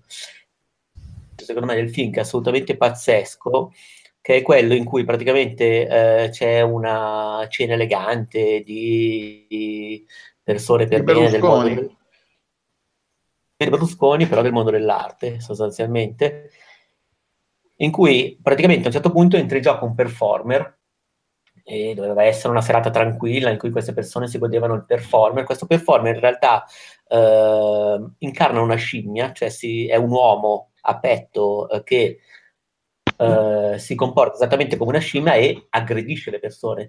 Cioè all'inizio si aggira per la sala normalmente, è una sala eh, eleganti, sono tutti a cena, lui annusa un po' le persone e questi ridacchiano pensando che insomma è una performance, eh, ci sarà qualcosa di sopra le righe, ma non potrà succedere niente di pericoloso. In realtà alla fine questo performer, questo artista è talmente dirompente, talmente nella parte, tra l'altro lui è interpretato da Terry Notary che è un coreografo e attore per il motion capture e eh, ha lavorato nel pianeta delle scimmie, eh, nei fatti mostri di Lobbit l'incredibile Hulk, quindi è anche molto molto bravo a uh, rendere i movimenti animaleschi, cioè questo performer sembra veramente un animale quando entra in scena. E lui pian piano rompe eh, lo spazio di conforto delle varie persone, per cui inizia pian piano a toccare, inizia a fare cose che le persone non si aspettano e quindi dalla risata si passa un po' alla risata denti stretti, allo stupore a un certo punto però questa persona diventa violenta. Quando quindi questa persona, questo performance si diventa violento e quindi abbraccia completamente la sua natura animale. I smoking che sono lì alla cena che all'inizio ridacchiavano e facevano un po' i fighi e i colti intellettuali e tanto, a un certo punto si rivoltano e per, tra virgolette, legittima difesa iniziano a riempirlo di mazzate. Quindi tirano fuori tutta la parte animale. Questa scena, che probabilmente Andrea tu hai riso molto. no, allora, quella scena di nuovo è quella cosa lì, cioè sei lì che eh, c'è un momento in cui ridacchi, un momento in cui dici ma adesso la, la ammazza di botte, momento, cioè è quel misto di inquietudine, eh, risatina, eh, oddio cosa succede, eh, ansia, umorismo, tensione, cioè è un po' tutto un misto di cose, però sì, qualche risata me l'ha strappata, sì, soprattutto, sì, soprattutto all'inizio. Poi è chiaro che... No, io l'ho angosciato, io con la mia ragazza, lei è uscita dalla sala, tra l'altro, non ce l'ha fatta, lei era molto sensibile Beh, poi questa cosa poi non... No. anche sul, sul fatto che non sai cosa sta, stia per combinare quando prende di mira la tizia, è un po' anche, anche quello. Sì, sì. Cioè. è spettacolare, nettamente l'attore più forte del film fa una scena della Madonna. E anche in questo caso vale solo la performance così, senza vedere tutto il film attorno, volendo. Sì, tra l'altro ci sono dei e... video su, su, YouTube in cui lui fa vedere, ok, adesso faccio lo scimpanzé, ok, adesso faccio l'orangotango, ok, adesso faccio il gorilla. E eh, il regista l'ha, l'ha, preso per il film, cioè lui, il regista aveva in mente una scena in cui trattare quel tema un po' meno in quella maniera, poi ha visto quel video su YouTube, ok, prendo lui e gli faccio fare la scimmia. e lui è praticamente la valanga, l'equivalente della valanga che c'era in Forza Maggiore. Io in Forza Maggiore l'ho apprezzato meno perché non ero riuscito a empatizzare con eh, la storia dei personaggi, quindi quella diciamo così più esplicita, non mi aveva convinto. E contemporaneamente non ero riuscito a decifrare tutto invece il sottotesto. Qui dopo e quindi a un certo punto ho avuto una chiave di lettura e lo sono goduto molto molto di più. Non so, per esempio c'è anche un'altra scena con una scimmia in cui praticamente i due amanti stanno per entrare in camera da letto di lei, di Elizabeth Moss, il suo animale domestico è una scimmia, giusto Andrea? Sì, non saprei dirti la specie una, Sì, no, non ricordo male, era una scimmia, cioè comunque sì, una, sì, un animale simile.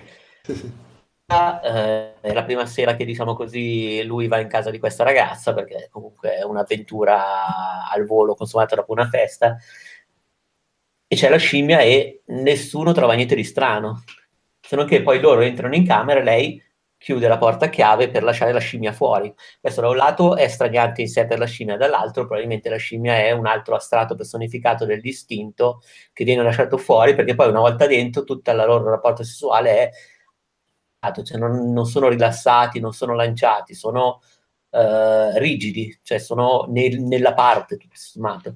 E tutto il film è così, va avanti scena dopo scena a uh, sì, mostrare la sua critica al mondo dell'arte attraverso, diciamo, il lato... Poi però contemporaneamente fa tutto questo gioco di critica al rapporto sullo spazio. Ecco, c'è anche un'altra scena, ad esempio, in cui c'è il... stanno facendo una riunione di lavoro e a un certo punto una delle persone che partecipa alla riunione in braccio il suo bambino che è un bebè, questo bambino ovviamente è completamente uh, libero dai vincoli di quelli che possono essere quelli di una riunione di lavoro, quindi non sta zitto, si muove, viene preso, spostato, uh, fa versi e questa cosa distrae anche lo spettatore. In un contesto formale come la riunione di lavoro basta l'inserimento di uh, un elemento, tra virgolette, non titolo alle convenzioni per spostare completamente il senso della scena. Mi è piaciuto moltissimo e diciamo lo consiglio se potete recuperatelo. Bene, bene, beh che poi questo è sicuramente è, è, è, il film che è più probabile che non sia stato visto da chi ci ascolta così a occhio. sì, io l'ho visto poi per caso perché è stato messo fuori in una rassegna eh, di una piccola sala che c'è nella mia città, però per dire nelle catene, nelle luci in Cinelandia così non è passato. Mm-hmm. Eh beh sì, immagino, immagino. Quindi non, non, è un film che ha, godrà di una grande distribuzione. Tra l'altro poi ho visto, oltre a Forza Maggiore, anche un cortometraggio sempre suo che parlava più o meno del, dello stesso concetto e magari dopo lo linko per il podcast perché è su Vimeo gratuitamente. Ok, ottimo, ottimo. Bene, eh, abbiamo finito quindi con i film, eh, i meglio del 2017, si era detto magari parliamo di Arrival come bonus, però boh, cioè nel senso, bellissimo. È figo, è figo. È figo, è figo. dai, tanto, tanto l'avete visto tutti, è passato un anno. Arrival, figato. Un saluto a Denis che, che gli vogliamo sempre più bene. Eh, allora, passiamo a... Immagino che sarà veloce questa, questa raffica di merda. La, la, la sventa... La, la, la, proprio la, la sbrodolata di diarrea del 2017. Eh, eh, I film che più ci hanno fatto cagare, eh, Delu eh, si fa obiezione di coscienza. No, perché film brutti io, io, già di film non ne vedo tantissimi. Se vado anche a vedere film brutti non ne esco. Quindi il film che mi è che meno bello de- di quest'anno è stato King Arthur. No, come oh, si intitola? No. no, ma non è brutto. Sì, che, che, comunque è, buttalo è, appunto, è il meno bello di, che, di quelli che ho visto. No, è chiaro, sì, sì. Beh, ti è andata sicuramente meglio che a noi altri. Sì, infatti, tanto di cappello, di, uh, mi inchino di fronte al vostro coraggio per andare a vedere, che siete andati a vedere certa roba. I film brutti vanno visti, se no diventi come i tizi dei social che dicono, guarda, dicono che è tutto spazzatura. Invece no, tu la spazzatura vera la devi vedere in modo tale che quando ci sta un film medio, eh, diciamo che impari a vedere le sfumature tra la merda e il film. Sì, ma no, ma infatti, se, se la roba brutta il la cosa importante è che tu contestualizzare. Esatto, ma soprattutto anche aiutano a contestualizzare te, nel senso che se li vedi e ti piacciono, siamo noi a contestualizzare te. esatto. era, era, come un paio di anni fa che la valutazione tipo di gran parte di, di quello che vedeva Joe Pepe era comunque meglio di Batman vs Superman. esatto. Bene, eh, allora comincio io, sarò brevissimo. Ovvi- Assassin's Creed, tra l'altro, anche questo l'ho visto nel 2016 perché è uscito a dicembre. che fortuna! Eh, quindi, vabbè, la fortuna è che non me lo ricordo più. Granché. Eh, Assassin's Creed è una merda. Eh, è un film tratto da un videogioco ed è tutto il peggio possibile che si possa dire di un film tratto da un videogioco, nel senso che è brutto, è cretino, è pieno di spiegoni del cazzo, metà dei quali per spiegare cose del videogioco che chi se ne frega. Ci sono cose del videogioco messe dentro solo per ammiccare al videogioco che non hanno alcun senso, tipo sto cazzo di falco che va in giro. Eh, perché? Che vuoi? Vattene. Gli attori sono bravi nella vita, qui fanno cagare. Eh, tra l'altro Fassbender sembra proprio che debba cagare per tutto il film, e lì con sta faccia tutta contrita. Ma poi palesemente loro erano lì a divertirsi, oh, figata, andiamo andiamo in Spagna, ci divertiamo, si, sbeva, si mangia la grande, ragazzi, bellissimo. Eh, coso, Just, Justin Kurzel, a me erano piaciuti molto i suoi due film precedenti, quindi ci speravo, eh, ma no, niente, è brutto, è brutto pur da vedere, cioè le scene d'azione non si capisce un cazzo, ma che, che, che, che il vomito, veramente, è quella cosa tipo, ma magari col regista bravo viene bello il film tratto da videogioco, no, fa schifo uguale, anzi peggio, perché ci rimani pure male. Ma infatti, infatti sì, cioè tutti, cioè tutti, molti di noi pensavano, vabbè, cazzo, Macbeth è la stessa roba, con gli stessi attori, con lo stesso regista, no. Eh. eh. No, ma poi la cosa fantastica è che pur essendo un film in cui comunque c'è ritmo eh, ed è, ci sono svariate scene d'azione, ha lo stesso ritmo di Macbeth. no. però, senza, però, senza, i personaggi memorabili. No, è chiaro, sì, cioè Macbeth ha la differenza che Macbeth è bello, cioè c'è pure delle scene fighe. Eh, le, le, scene d'azione di Macbeth, ci sono due battaglie e sono al rallentatore, cioè non, non, sono veloci, sono meno noiose di quelle di Assassin's Creed. Mamma mia, veramente, che, che cagato di film. Veramente Ma, possiamo... Lo possiamo dire che Michael Fassbender non è proprio bravissimo a scegliersi i copioni, i ruoli? Cioè... che gliene frega, l'hanno pagato benissimo, l'ha prodotto pure, quindi eh, è andato a farsi queste tre settimane, quattro settimane, quanto cazzo è durato in Spagna con i suoi amichetti, oh, Benito, secondo me proprio lui gliene frega eh. niente. Ho capito, però se già inizio carriera sei come Nicolas Cage che ti interessa solo di portare a casa il pallapagnotta. Insomma. No, ma il, il problema, è, cioè il fatto di, di Fassbender è che quando fa il filmone, fa il filmone. Eh, ma è un po' di tempo che non, non, gli capita, eh, perché eh, vabbè, gli anni di buio capitano a tutti. eh. allora, allora, c'è da dire una cosa, secondo me comunque a, a parte robe tipo Asylum, eh, non è che tu parti dicendo vabbè questo sarà una merda che me ne frega, è che però cioè, è, è venuto una merda. Cioè, cioè anche, anche, io non l'ho visto, però mi dicono che l'uomo di neve non è che sia venuto proprio benissimo. Eh. Eh, però anche lì, cioè, eh, con Thomas Alfredson, un bel cast, eh, beh, suppongo ci credesse. Che, ovvio, che non, ovvio, che quando fai il dodicesimo Alien non ti aspetti che venga fuori bello come il primo, però magari non ti aspetti neanche che venga fuori una cretinata, sei sempre lì. Eh. Oppure quando l'ennesimo X-Men di Brian Singer dice vabbè sarà bello, invece no, ti capita Apocalypse. Eh, il nuovo film di Derek Shamfrance sarà bellissimo, invece no, ti esce la luce sugli oceani. o, eh, o, Malik ancora, dici vado a fare un film con Malik, che fa? Non lo fai un film con Malik, invece esce Song to Song, che è una roba che mamma mia. È anche vero che se fai 4-5 film l'anno, comunque Steve Jobs, che secondo me non era bellissimo, però è un bel film, è di due anni fa. Sì, è che è l'ultimo che più o meno. Steve Jobs di chi era? Di... Danny Boyle. Danny Boyle. Danny Boyle. Beh, sì, no, mi era piaciuto parecchio invece. E invece durante Macbeth, eh, cosa che invece ho riso come un pazzo. Eh, è un film in cui ho trovato una linea comica incredibile, soprattutto quando lui faceva il matto per la camera. Poteva ridere al cinema, anche se non era... Eh, però ci può stare. sì, sì, sì, perché ma va che cretino. Perché lo faceva in un modo talmente caricato, talmente, cioè, come per dire, dai, fai il matto, fai... era come lo avrebbe fatto Stanis, non so come dire, lo, lo ha... Non René, ho preso l'anfetamina. Sì, sì, sì, no, ma sono scoppiato proprio a ridere in sala e mi guardavano tutti. Mamma mia. Vabbè, sono sempre bei momenti. Sì, sì, e sì. invece tu, attenzione Stefano, ha, recuperato il film dello scandalo, il film che non vogliono mm. farci vedere, il film che ma fanno bene a non farcelo vedere, mi pare di capire. Eh sì, il, il, film in questione è I Love You Daddy, che è l'ultimo film di Louis C.K., eh, fa, girato prima che venisse fuori il merdone poi è venuto fuori il merdone e hanno deciso di non distribuirlo, o, o quantomeno l'avevano distribuito solo in America, in alcune, ca- in alcune sale, comunque casini distributivi, eccetera, eccetera.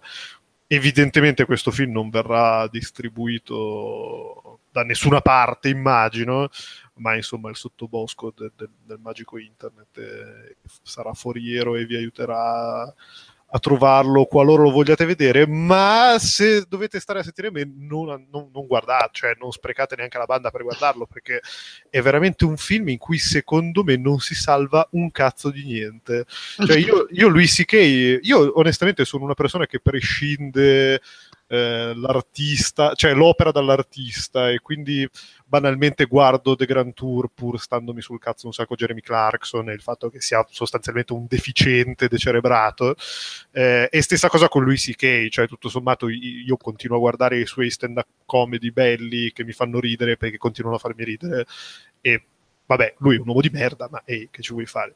Eh, nessuno è perfetto. Ehm, I Love You Se Hitler girasse una bella commedia, avesse girato una bella commedia brillante. Non ho capito, scusami. Se Hitler avesse girato una bella commedia brillante. che non parlava di nazismo, di aveva... ma proprio una bella commedia cioè, no, secondo me, secondo me, avrebbe fatto un fantastico film on the road verso la Polonia. Comunque, eh, no, eh, il problema di I Love You Daddy è che davvero non si salva niente. Cioè, è un film in cui probabilmente eh, nelle intenzioni voleva omaggiare, mh, mm, aiutatemi, Woody, Woody, Woody Allen eh, ma in cui a conti fatti è tutto sbagliato. Cioè, non c'è, non c'è, una bella immagine perché sembra diretto e montato da uno scimpanzé. Eh, c'è questa pretesa di fare tutto in bianco e nero quando alla fine è, è, è un cazzo di filtro di Instagram. Eh, cioè, non, non, non, serve, non, serve, a niente, non dà poetica, non dà, dà niente. Eh, tutto sommato non c'è un attore in parte, a parte John Malkovich, che fa John Malkovich, santa madonna, e lo fa in tutti i film da 30 anni a questa parte, anche sti cazzi. Eh, non c'è un momento in cui ridi perché cazzo lui sì che una volta ti faceva ridere. Non c'è un momento in cui piangi perché sì, è una storia vagamente pesante, cioè vagamente drama, eh, poi con tutti i risvolti che sono venuti fuori dopo, potresti anche leggerci del meta testuale, del, del meta riferimento e comunque non, non, ti smuove di una virgola. No, no, non, c'è, non c'è niente in questo film. Non c'è niente, non c'è un'interpretazione, non c'è un'immagine, non c'è una risata, non c'è una lacrima, non c'è, non c'è un cazzo. È, un, è, proprio, è proprio la, la, morte nel cuore ti fa venire voglia di consumare ancora una volta i, gli stand-up comedy di Louis C.K. e ricordarti perché ti piaceva tanto una volta. Tra l'altro io non l'ho visto, ma quest- cioè, sentirne parlare così è abbastanza deprimente alla luce del fatto che comunque eh, le, le, lui ha dei momenti meravigliosi e anche adesso mi, mi, c'ho un vuoto, non mi viene il nome, la serie, la serie quella eh, che... And Pitt. Horace Pitt è meravigliosa e sono due cose in cui il suo livello di controllo creativo era più o meno come su faccio un film, cioè senso era tutta sì, sì. Eh, mm, però non, non, cioè evidentemente vabbè va, va, anche detto che Horace in Pitt è circondato da gente di un certo livello per no, no, dire, chiaro. cioè nel senso qua, per, comunque gliel'ha scritto lui quello che interpretano. No certo però qua, qua, al netto di davvero John Malkovich che non, puoi sbagli- non può sbagliare interpretare John Malkovich perché appunto sono 60 anni che lo interpreta. E, Chloe Grace Moretz si è mangiata un bue. E, tutti gli altri sono cioè poi è capace anche che mi sto dimenticando qualcuno, ma tutti gli altri mi sembrano più o meno misconosciuti. A parte cosa, c'è Char- Charlie, Charlie, Pay, Charlie Pace, quello che era anche la comic relief di... Vabbè, fa... Charlie, Day. Sempre... Charlie Day, esatto, sì. Che è insostenibile, è veramente insopportabile. cioè, dovrebbe fare la spalla comica dalla spalla comica ed è veramente l'unico personaggio che prenderesti a pugni dall'inizio alla fine. E... Non lo so, l'ho trovato veramente inconcludente, per usare un aggettivo. Perché boh, non, boh, non, non, mi ha lasciato veramente niente, ha aperto un sacco di delusione. E, e ripeto, al netto del fatto che poi, se vuoi anche leggerci lo strato di boh, confessione, barra schifo, barra vi sto mettendo in guardia, barra mettetela come volete, potrebbe anche farvi più schifo, non so. sì, no, no, che poi questa cosa è veramente surreale perché, minuscola parentesi, ho, ho, finito da poco di guardare la seconda stagione di One Mississippi, che è una serie in cui ne, seco- si parla anche di molestie sessuali su eh, una bambina da parte del, del, del, nonno adottivo e nella seconda stagione c'è una scena in cui all'interno dello studio di produzione mentre sta, sta parlando con una che gli propone un progetto, lui sotto la scrivania lo tira, lo tira, fuori e si fa una sega e poi fai caso che appare produced by Louis C.K. Eh, ma sì, sì.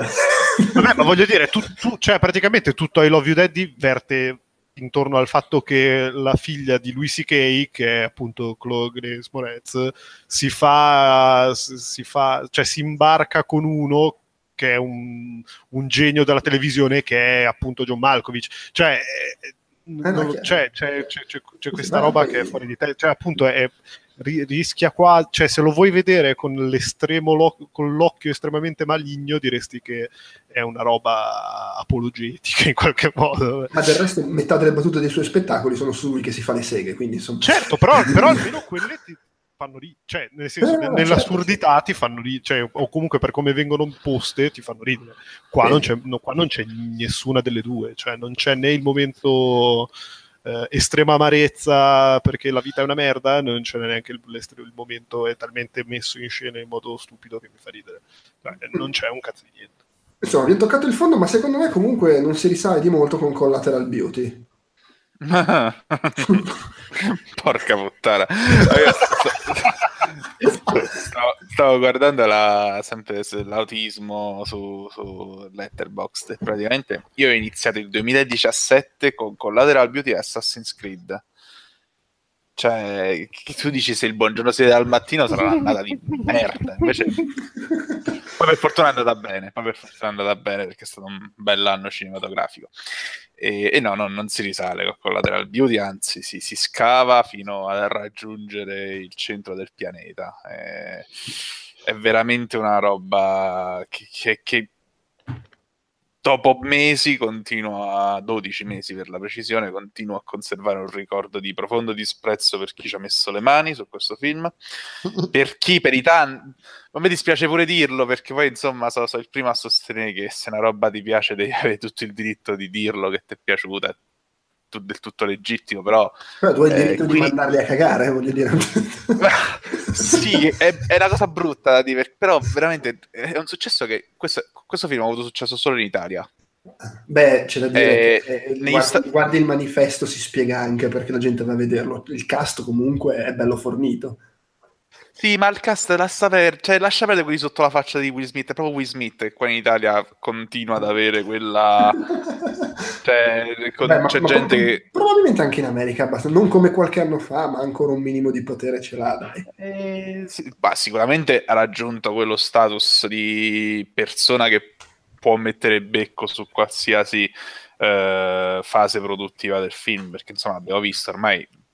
Lo scrivevo pure nella recensione di Bright. Lui in qualsiasi film interpreta il padre di famiglia e c'ha una scena mano nella mano con la figlioletta che punta a farti piangere. Ma poi è il, è il, classico attore che se riesci a convincerlo a partecipare al film perché tipo ha un debito con un mafioso che conosci, poi arrivano anche gli altri attori. sì, sì, sì, beh, sicuramente. Eh, Collateral Beauty che cos'è? È una roba che appunto è, è questa scena in cui deve farti piangere estesa per due ore di film. E praticamente come vuole farti piangere Collateral Beauty? Tirando in ballo qualsiasi cosa cioè cerca disperatamente un legame empatico con lo spettatore con qualsiasi tipo di spettatore, cioè non lo so, eh, ti è morta da poco tua madre, ci sta il personaggio che gli è morto da poco il genitore, hai scoperto da poco di avere un tumore, un cancro, una malattia, ci sta il personaggio che da poco ha scoperto che ha avuto la malattia, ti è morto il figlio, cioè sta il personaggio in cui che, che è morto il figlio da poco, non lo so, ti hanno ammazzato il cane, ti hanno rigato la macchina, ti hanno lanciato le uova sulla casa, ci sta. In questo film c'è tutto, ogni personaggio ha un suo problema, anche più di uno, perché ovviamente poi eh, c'è chi è successa una cosa e un'altra, e quindi c'è la crisi economica, c'è tutto. Questo... Quindi tu devi piangere per forza. A me quando mi, fanno, mi vogliono far piangere per forza al cinema, storco il naso perché insomma già una roba strappalacrime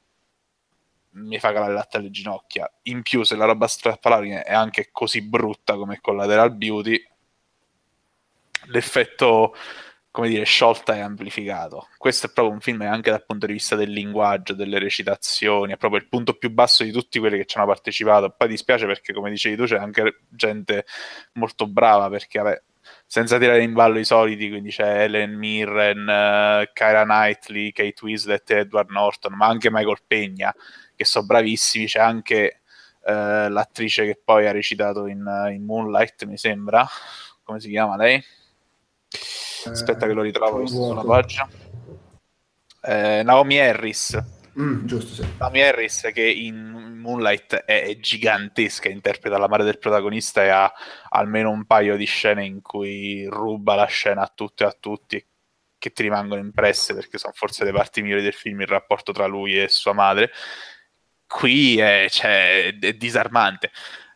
Perché dico che è povero dal punto di vista del linguaggio? Perché la maggior parte delle cose le devi raccontare a voce, cioè il classico mantra di chiunque si mette dietro una macchina da presa è show don't tell, questo film invece fa l'esatto contrario, parla, parla, parla, è prolisso, è prolisso da morire e mentre parla pretende che tu ti debba mettere a piangere per qualche ragione, invece non si piange, l'unica cosa che può uscire dal tuo corpo è marrone e non sono lacrime.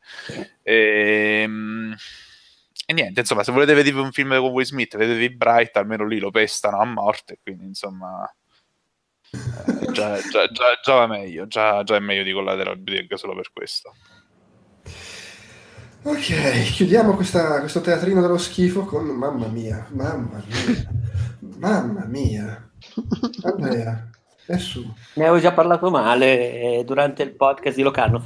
Quindi sì, appunto, non, non, non ti dilungare su questa cosa, non si merita il nostro No, no, no, ma guarda, sarò breve. Si diceva prima dei film brutti. Io per lo più li vedo quando vado, perché d'abitudine vado al Festival di Locarno perché è vicino a casa mia e eh, li trovo veramente dal film bellissimo che non avrei mai visto diversamente alla merda perché ovviamente lì hai la tua tessera, quindi passi da una sala all'altra, ti guardi anche 4-5 film al giorno, alcuni sono gli esordienti, non tutti gli esordienti, diciamo così, sono portati per fare il mestiere, ma guarda, Amori che stanno stare al mondo era di gran lunga più brutto del più brutto film di qualsiasi esordiente che abbia visto a Locarno.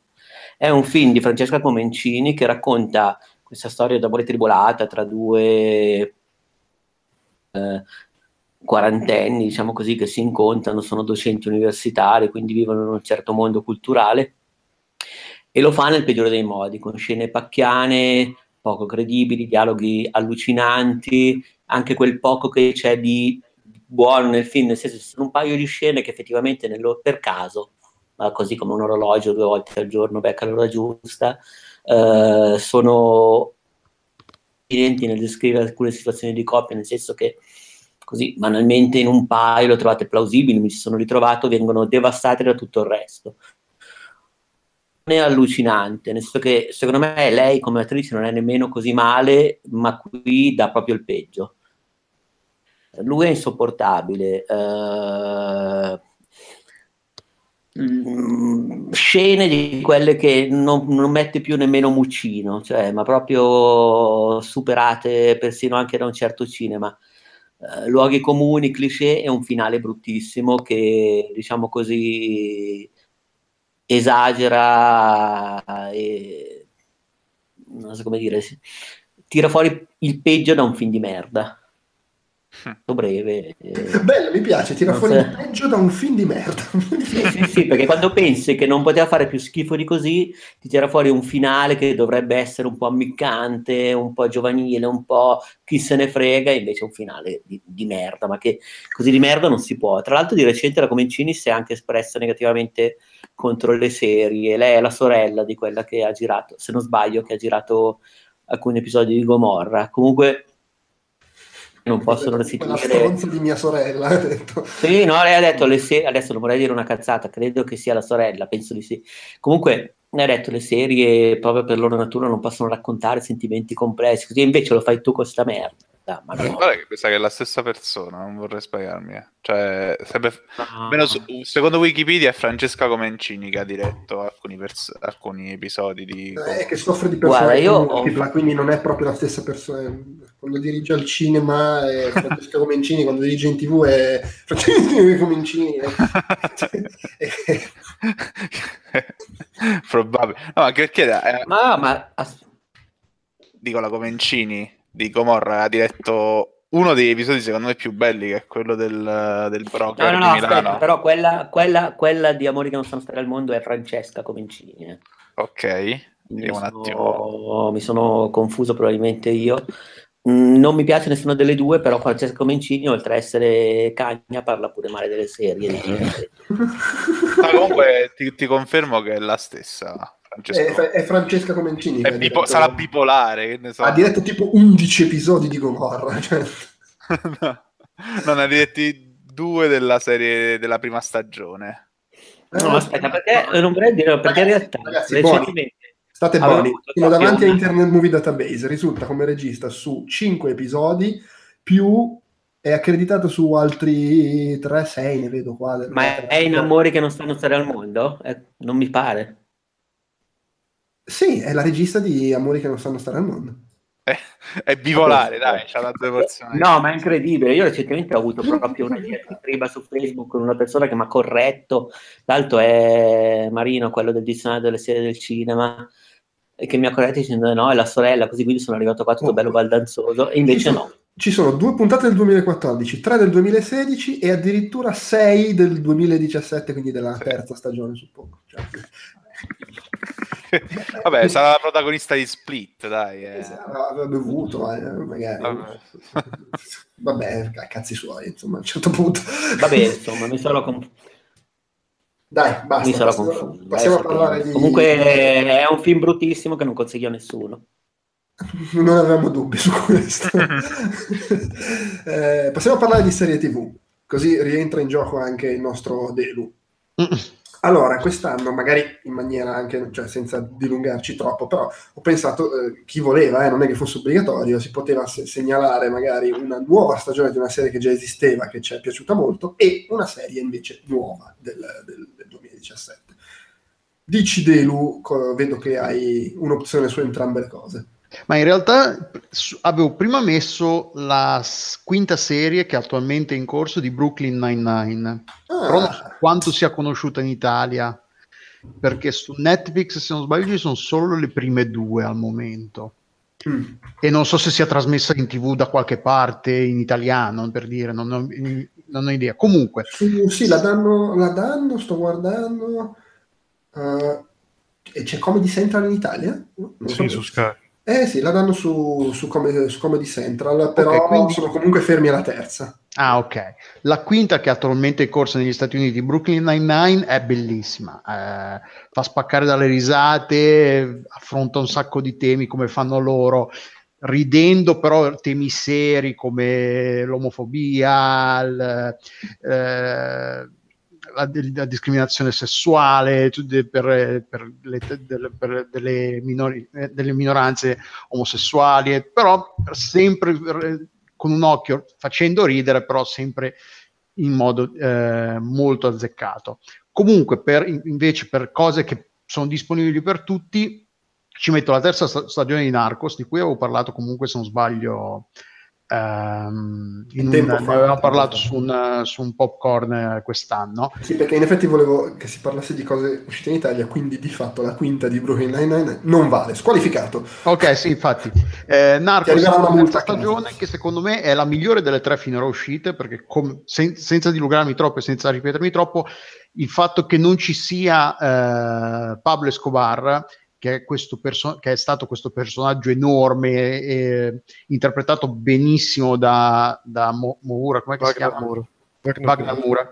Eh, come succedeva con, eh, con, con, Daredevil e il Kingpin, che era, quando c'era lui era meraviglioso e quando non c'era ne sentivi un po' la mancanza perché è bravissimo è l'attore ed è scritto benissimo. La stessa cosa succe- eh, succedeva un po' con eh, le prime due serie di Narcos, in cui qua, la presenza ingombrante di, di, Pablo Escobar era sempre lì in, incombe- che incombeva quando non c'era. Liberatosi, liberatosi di Pablo Escobar, la terza serie esplora è più libera di esplorare altri, altri eh, aspetti del narcotraffico, altri personaggi, altri, altre relazioni tra politica e tra eh, eh forze paramilitari, tutte queste cose qua.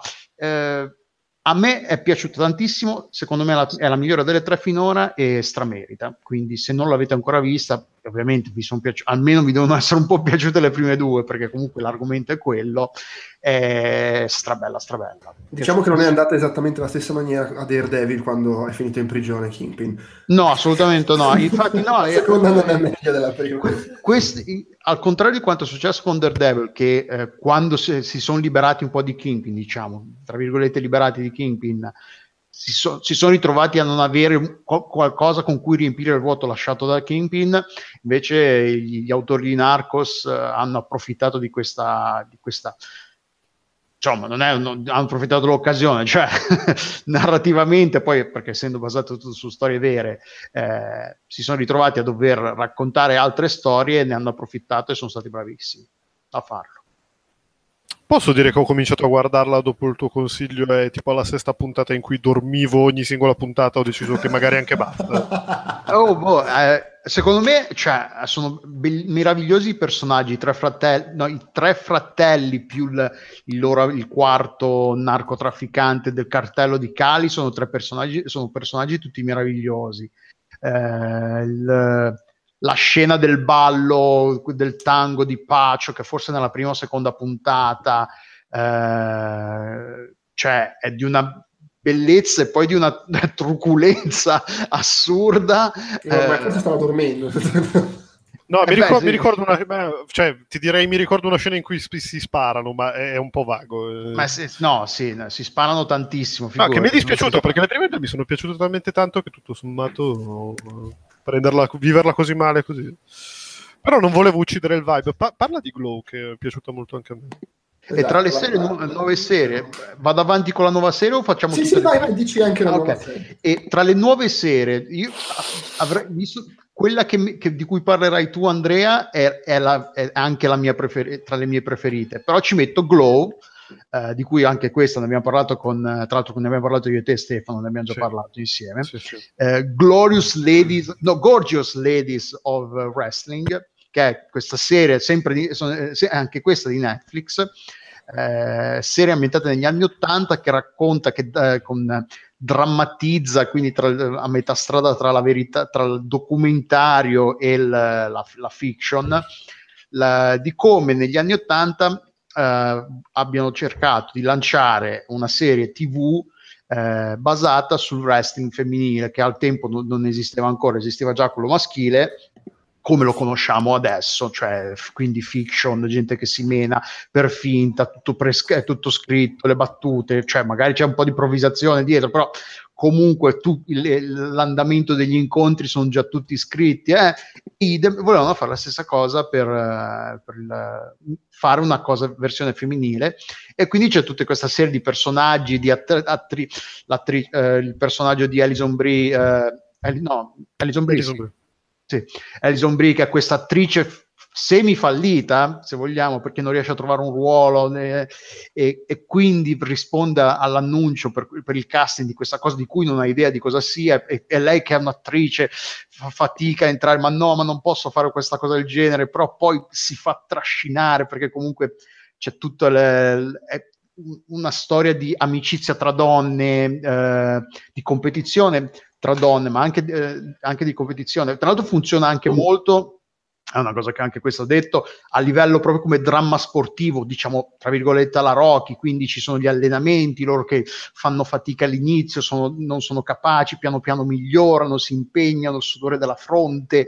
Eh, quindi sì, a me è piaciuto un botto, scritta, fa, fa morire da ridere secondo me, eh, scritta benissimo, i personaggi sono uno più bello dell'altro, hanno tutti più o meno il loro momento di, di gloria, eh, c'è un Mark Maron enorme che, che, che, che è, è, meraviglioso, cioè, è tantissimo lui, se poi ne, lo vedete, lo sentite nei, nei podcast che fa, ogni tanto lo dice, dice che cioè, che ci ha messo un po' di se stesso in, quello, in quel personaggio. Forse nel, nel podcast con uh, Bill, uh, Bill Simmons ne parlava, in cui diceva quando è andato a fare il, il, uh, il provino per, la, per il ruolo, immaginava come fosse uno che si faceva di coca, non so se sull'unghia del, della mano sul, o sulle chiavi della macchina, tipo, che, che, è una cosa che dice che io facevo da, gio- da giovane, che, che facevo io. Quindi c'è molto di se stesso eh, in, quel, in, quel, in, quel, personaggio, eh, è, cioè è proprio bella, di cui tra l'altro c'è una seconda serie annunciata che uscirà prima o poi. Non è un caso che sia scritta da, dagli autrici siano due donne, siano, le creatrici siano due donne, perché comunque c'è un po' quella diverso l'occhio maschile piuttosto che l'occhio femminile quando si tratta di queste cose qua, non c'è troppo il, um, cioè non c'è molta attenzione a loro come come oggetti sessuali o per, messi lì per essere guardati, sebbene ovviamente poi i personaggi, essendo ambientati negli anni Ottanta, ovviamente glielo dicono, devi essere bella, devi far vedere il culo, quelle cose lì, perché però non è una cosa fuori, messa fuori contesto giusto perché ci, ci va messa. Eh, cioè proprio bella, una delle belle, più belle sorprese del, di quest'anno, inaspettata tra l'altro perché non, quando è uscita non, sapevo, non, ne sapevo nulla, non era come Mindhunter di cui già sapevo qualcosa prima che uscisse, di questo non sapevo niente, l'ho, l'ho guardata perché tanta gente diceva che era molto bella e l'ho trovata altrettanto bella di, di come dicevano gli altri. Va bene, eh, comunque in realtà non era squalificato Brooklyn perché mi ricordo che anche l'anno scorso avevano detto vabbè sti cazzi di serie tv tanto la gente le scarica, va bene anche la roba non uscita in Italia. Ad ogni modo, eh, io segnalo l'anno scorso, sesta e ultima stagione di Girls, hanno, trasmesso, eh, che è bellissimo. Allora, Girls a me è più o meno sempre piaciuto dall'inizio alla fine, anche se indubbiamente ha avuto alti e bassi. La sesta stagione però è uno dei picchi, è proprio strepitoso dall'inizio alla fine.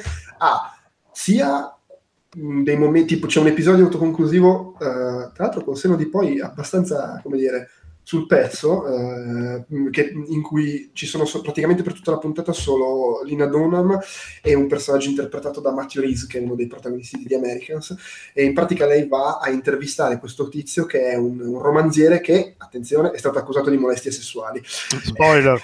e, e, e, usci- insomma, ovviamente la, la, l'episodio è stato scritto, e girato e trasmesso prima che scoppiasse il bubbone molestie sessuali del 2017, e, però appunto va a casa sua e tutta la puntata è incentrata su questo, la conversazione fra di loro ed è strepitosa. Al di là di quello, in visione più ampia, la stagione è molto bella, va a chiudere tutti i discorsi in maniera molto cre- anche creativa, tut- tutti i personaggi hanno una bella conclusione, alcune magari prevedibili, altre meno, anche come vengono raccontate. Poi, oltretutto, la penultima puntata si chiude nella maniera più tipica da fine di serie. In realtà, poi c'è un'altra puntata che si concentra su due personaggi in una casa e parla solo di loro. Quindi, anche un sacco di belle idee. Veramente, veramente figa. E per chi magari non l'avesse mai seguita, uno può provare a dare un'occhiata. È chiaro che Girls all'inizio aveva la forza di essere una serie che comunque faceva cose che in tv erano abbastanza dirompenti, soprattutto a livello di tematiche sessuali, scene di sesso esplicite in maniere un po' strane e bizzarre. Ovviamente sei anni dopo questa cosa un po' eh, ha, ha, perso il suo effetto, però la serie comunque secondo me eh, è molto bella e poi ha il vantaggio di essere puntate da mezz'ora e stagioni da 10, quindi si fa in fretta relativamente e uh, se magari ti respingi un po' il fatto che i personaggi sono insopportabili, so che tu, Telu, avevi dei problemi con questa cosa, eh, però anche essendo imp- relativamente impegnativo non può dire vabbè, prova ad andare avanti, vediamo un po' come funziona. Per me è una delle serie più belle degli ultimi anni, nonostante alti e bassi e si è conclusa molto bene. La serie, come, come hai detto tu, eh, Delu, nuova, che più mi ha convinto quest'anno, per me fra quelle che ho visto, è Mindhunter di, di Netflix, che cre- l'avete vista tutti? O... Okay. E sì, sì. vabbè, che si sa, insomma, David Fincher, che già è quello che aveva dettato lo stile di House of Cards, qui ha fatto i primi due, due episodi, prodotto, è girata come se fosse, fosse me, eh, mi reincarno nei registi delle puntate che non dirigo io, non viene altrettanto bene, ma, ma mi assomiglia.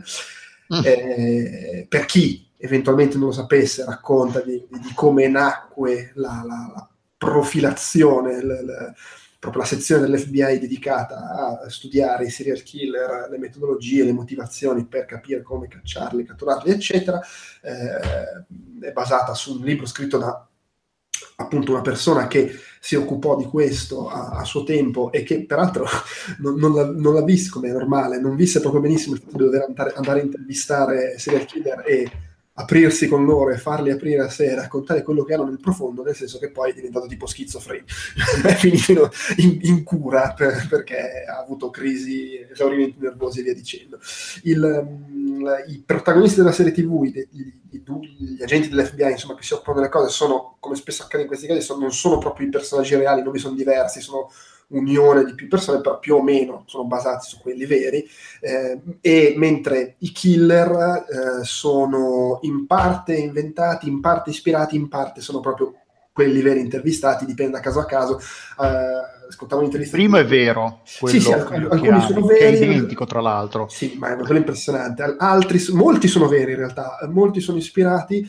Eh, le vittime, quando possibile, cambiano i nomi, vabbè, ovviamente, perché vogliono cercare di, di rispettare eh, anche i parenti, insomma. Eh, poi Fincher diceva, è chiaro che quando prima o poi arriveremo anche a parlare di Charles Manson e lì vabbè, cazzo cambi i nomi delle vittime, lo sanno tutti che ha ammazzato Charles Manson, eh, è, è, abbastanza inevitabile.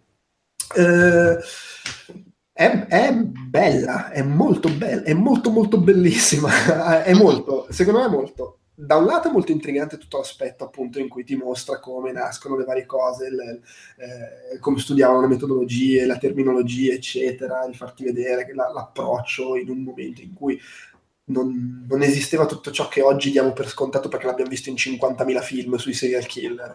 Eh, dall'altro ha tutta questa parte sempre molto angosciante e inquietante, del, cioè ovviamente la, l'apice della serie secondo me ha due cose in cui la, la serie è. Uno è, sono gli scambi fra i personaggi che sono sempre molto belli, anche al di fuori dei, degli incontri con serial killer. Ci sono sempre, quasi sempre dei momenti molto belli. A, a, a volte scivola un po' nel vabbè, adesso ti devo spiegare questa cosa ti metto degli dialoghi un po' impacciati perché non so come altro farlo. Però in generale sono molto belli. E poi, vabbè, ci sono le, le scene in cui vanno nelle prigioni a intervistare i serial killer che sono fenomenali, anche perché sono bravissimi gli attori che interpretano matti e, e hanno comunque quell'incedere eh, di, di, tensione che sale eh, non sai cosa aspettarti, cosa combinano, c'è un lavoro sul suono che è fantastico, eh, mette proprio mette ansia e sfrutta bene i personaggi, il protagonista che ha questo sguardo da, da innocentino e che si fa coinvolgere dalla cosa e che non sai mai se è sincero, si sta veramente facendo, se, quanto fa finta per convincere il serial killer a parlare e quanto si sta lasciando accalappiare dalla rete. Eh, ottimo il cast, bra- grande intesa fra gli attori, veramente, veramente spettacolare. Eh, bella, coinvolgente, non so se d'accordo avete da ridire al riguardo. Concordo. Bene, abbiamo il sigillo di Stefano e possiamo andare avanti. Beh, no, hai, sviscerato più che ampiamente, quindi non, non sì, ho sì, veramente no, nient'altro da aggiungere. Poi io adoro Fincher, quindi eh, sì, no, infatti, figurarsi. Eh, sì. È veramente il bignamino. Se, cioè, è, un è, un po', la serie di... Vi è piaciuto Zodiac? Dai, Beccatevi anche queste 12 puntate di roba. sì, eh, allora la, la, la, scena di Zodiac quando vanno a casa del tipo che forse il killer chissà e sale la tensione, oddio adesso che cazzo succede, ecco tipo metà di Mindhunter è così. Esatto. Molto bello. Beh Stefano, dici, allora, eh, serie più grande in corso, sicuramente Rick e Morty, che è tornato oh, con la terza stagione dopo un anno e mezzo di iato ed è tornato proprio nel migliore dei modi possibili, credo. A parte che dopo appunto un anno e mezzo senza dire niente, il primo episodio è spuntato il primo aprile. Così tanto per gradire. E dopo, tra l'altro, quel cliffhangerone incredibile della seconda stagione. E, e, poi la seconda stagione è arrivata qualche mese più tardi, tipo a luglio, se non ricordo male, e comunque adesso è tutta disponibile in blocco unico su Netflix, quindi andate e beatevene se non l'avete già fatto. E cosa dire, è, Rico, è esattamente Rick e Morty come lo conosciamo, ancora più tirato a mille, ancora più incredibile sotto il punto di vista delle ospitate di attori famosi inspie- che inspiegabilmente si prestano a questa roba in cui il protagonista banalmente rutta di continuo e boh, cioè è una serie animata incredibile che continua dove aveva, dove, dove aveva mollato appunto un anno e mezzo fa con puntate che passano dalla risata sguaiata perché santo cielo questo genio del male diventa un cazzo di cetriolo che, che, parla e cammina e bestemmia e altri momenti in cui c'è il reality check devastante in cui ti scatta quasi la lacrimuccia perché ti sa toccare delle corde incredibili in maniera completamente inaspettata ci sono anche delle puntate che sono veramente fuori dalla grazia di Dio, tipo quella, la, puntata di, la famigerata puntata di Atlantide, che, che, poi in realtà si rivela essere tutt'altro. E, boh, veramente una decina di puntate assolutamente clamorose. spiace che di nuovo si prenderanno tipo due anni per fare quella dopo. Insomma, avete tutto il tempo di di recuperarla. Di, di recuperarla e di rifare di nuovo il binge watching di tutte le stagioni più di una volta. Ma e... tra l'altro, Stefano, io li ho visti invece tutti, ho visto le prime le, le tre serie di seguito, mm-hmm. nel senso che ho poco più, e addirittura la terza l'ho trovata ancora più buona delle altre due, cioè non solo Rick e Morty che già mi piaceva un sacco, ma ancora meglio. L'episodio, quello che dici tu, del, del cetriolo, quello che poi passano al reality check, credo con Susan Sarandon che fa la sì, psicoterapeuta. Sì, esatto. È una delle cose più belle che hanno passato quest'anno da qualsiasi parte. Ma paradossalmente, la... poi c'è anche questa cosa che Rick e Morty è talmente edgy, è talmente sulla bocca di tutti che non puoi fare a meno, cioè all'inizio era la roba edgy da un po' da hipster che ti diceva eh guardati questa roba che sembra una, cagat- una cagatona perché il doppiatore è sempre sbronzo e rutta quando fa le battute e poi è diventata la roba mainstream che si guarda anche il mio fruttivendolo. Eh, e quindi adesso rimane cioè è rimasta cioè tutti sanno che c'è uh, Rick Cetriolo. Ma in realtà, vai, in, realtà in realtà, se vai, a vedere se, se, se, cioè, se, ci penso razionalmente, penso che uh, Rick Cetriolo probabilmente non è neanche nella top 3 della puntata della stagione. Cioè, no, no, no, no, no, però per dire, secondo me paradossalmente se nonostante come dici tu sia diventato più mainstream a livello di contenuti si è radicalizzata tipo Mad Men che no, certo, sì. sé, però da un certo punto in avanti tipo dalla terza stagione parlare come voleva col suo pubblico e ha, diciamo così, osato persino di più. Enrico Morti la stessa cosa. Mentre no, per no, dire no. Bojack, che però è la stessa cosa dall'inizio alla fine, per certi versi, cioè ha sempre quel piccoli. Rick e Morty, secondo me, a un certo punto ha osato ancora di più. Beh, sì, anche perché hanno veramente. cioè, no, non so come stanno messi con, con produttore, ma insomma mi sembra che eh, anche banalmente il fatto che comunque si possono permettere di prendere due anni da una stagione all'altra, immagino che abbiano una discreta libertà creativa e produttiva e quindi tutto sommato possono, possono un po' fare quello che gli pare. E, però davvero, Rick e Morty, la, la terza stagione è una roba di grandissimo livello che appunto prende quanto già di eccellente e straordinario c'è Rick e Morty e, e la porta un gradino ancora sopra. E per quanto riguarda le nuove eh, serie, la terza stagione meglio delle altre due, che comunque già erano fuori sì, dal sì, eh, comunque adesso tu stai barando, eh, diciamolo. Eh no, ho, bar- ho barato sì perché... perché... è una serie che hanno trasmesso in Inghilterra nel 2017 e in tutto il resto del mondo è arrivata l'altro ieri. Sì, è arrivata tipo ieri, esatto. Eh, beh, no, non so, se volete... No, no, è, perché, è, perché, poi non voglio accavallarmi col Peduzzi, a cui comunque mi accavallerò perché gli parlerò Te- sopra. Tecnicamente... Vai, vai, tanto anche io mi accavallo su questo perché l'ho appena visto, comunque sono quasi alla fine, per cui posso... Okay.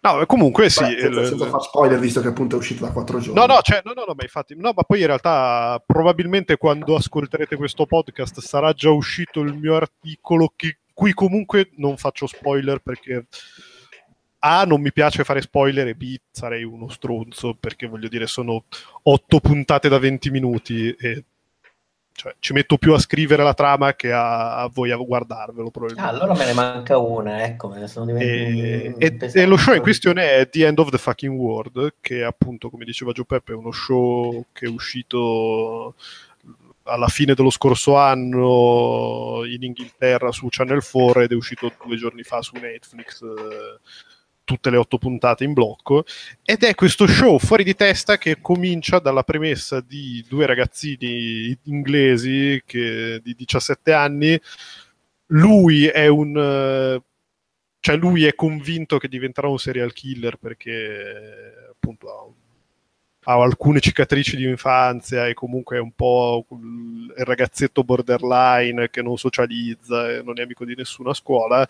E lei è un po' lo spirito libero che ha la madre che si è risposata con uno stronzo. Adesso la madre ha la vita in periferia ha la villa in periferia e, e, pensa di fare la bella vita e lei invece è un po' lo spirito libero che non ne frega un cazzo e, e, è un po' tutta questa situazione dei, dei, dei, giovani d'oggi e della madre soddisfatta della vita, le sta un po' sul cazzo e, e due, questi due spiriti liberi, si, si, spiriti liberi, si, si, incontrano e decidono di partire per una sorta di road trip che, viste le premesse, finirà discretamente ma cioè male, nel senso che comunque appunto lui parte con il presupposto di, beh, credo proprio che lei sarà la, la mia prima vittima e lei parte con il presupposto di vaffanculo tutti, nessuno mi capisce. In realtà sotto questa, cioè dietro questa premessa c'è un, una sorta di romanzo di formazione sorprendente un po' perché appunto le premesse sembrano talmente macchiettistiche che dici, vabbè, ma sarà, una sola, sarà un cagatone divertente, ma vagamente serio, un po' come lo era la prima stagione di Utopia, che probabilmente è una delle robe migliori che era uscita dall'Inghilterra eh, lo scorso lustro. Scusami? A livello di tono sono due cose molto diverse, però a livello di tono mi ci sono ritrovato da eh, Utopia. No, una... Sì, sì, no, infatti ha un po' que- quel retrogusto da roba bizzarra, cioè roba super seria, super gritti, che però ha anche questo tono bizzarro che, che, che, che serve un po' a, a, far succedere le cose che mandano in merda i binari nar- narrativi. E in realtà, appunto, parte da questa premessa un po', se vogliamo, anche traballante, per poi mettere in scena questo, questa storia di formazione clamorosa bellissima e dalla profondità disarmante in cui loro due, i due ragazzini protagonisti, si mangiano tutto dall'inizio alla fine e, e che tutto sommato ti apre gli occhi su tantissime cose riguardanti appunto l'adolescenza o come percepiamo eh, alcuni rapporti in alcuni momenti della nostra vita e il tutto senza appunto farsi mancare momento divertente, il momento che ti, ti tiene incollato alla sedia, il momento in cui rifletti su, su, quello che accade ai protagonisti e le metti in prospettiva della tua vita e, e, e, o anche di piccole cose che ti sono successe o, o di che fortunatamente non ti sono successe, ma comunque le prospettive. E, e niente, ed è stata veramente un, una svolta, nel senso l'ho, l'ho, recuperata oggi in un blocco unico, perché appunto sono otto puntate da 20 minuti, quindi sono due ore e mezza e poco più. E, e devo dire che sono rimasto sorprendentemente sorpreso. Loro due bravissimi, tutto bellissimo e spero Dio che non facciano mai una seconda stagione. Guarda, io pure l'ho recuperato, cioè ci sono capitato per caso 3-4 sere fa perché non, non, sapevo più cosa guardare, l'avevo vista così ma non avevo nessuna aspettativa. Puzzava anche un po' di una roba hipster, ma proprio così, e dalle immagini che si vedevano passare dalla pessima applicazione di Netflix. E dalla prima puntata, ma già dalla prima scena, capisci sì. che comunque è una roba che può essere della Madonna e in effetti diventa una roba della Madonna subito. Cioè, loro sono bravissimi, la messa in scena è molto buona, la fotografia ha delle bellissime tonalità di luce, dei colori strepitosi, c'è la colonna sonora che è eccezionale, tra sì, l'altro, sì, sì, tra l'altro uh, cita Natural Born Killers, pezzi proprio perché curato dal chitarrista dei Blur. È il chitarrista dei Blur di Graham, Graham Coxon che ha curato la colonna sonora, credo che abbia composto dei brani originali e abbia scelto, diciamo, Uh, quelli non originali è eccezionale. E tra l'altro anche a livello di scrittura non è una roba hipster per niente perché è una cosa che poteva essere benissimo scritta negli anni 90 da Tarantino e Avery. Cosa no, che ma guarda, tipo cioè... da Tarantino e Avery sì, no, infatti, cioè, chi, chi, mi segue su, su Letterboxd lo sa, di recente ho visto per la prima volta Natural Ball Killers e mi ha fatto cagare. Sì, fa cagare. ha fatto cagare. cagare. anche a me al tempo, ricordo. E... Ha fatto cagare anche a Tarantino, infatti se non sbaglio ha voluto togliersi dai crediti. No, no, no, no ha passato metà della sua vita a insultare Oliver Stone. Eh, però il nome nei crediti c'è ancora. Sì, però, eh, però guardi... The End of the Fucking World è Natural Ball Killer se fosse stato un bel film, ma, ma molto sì, più sì, bello. Sì, cioè. esatto, ma è, è, più simile a come si chiama Una vita al massimo, quello con Alabama e Christian Slater, che è sempre scritto da Tarantino, però diretto da uh, Tony Scott, se non sbaglio, e, ed è più simile a quella roba lì che è Natural Ball Killers come dovrebbe essere. Cioè. Esatto, sì. No, comunque Ed sì, è una cioè, serie d'altri tempi. Esatto, sì, la sostanza. Che in, ita- che in inglese si chiama True Romance.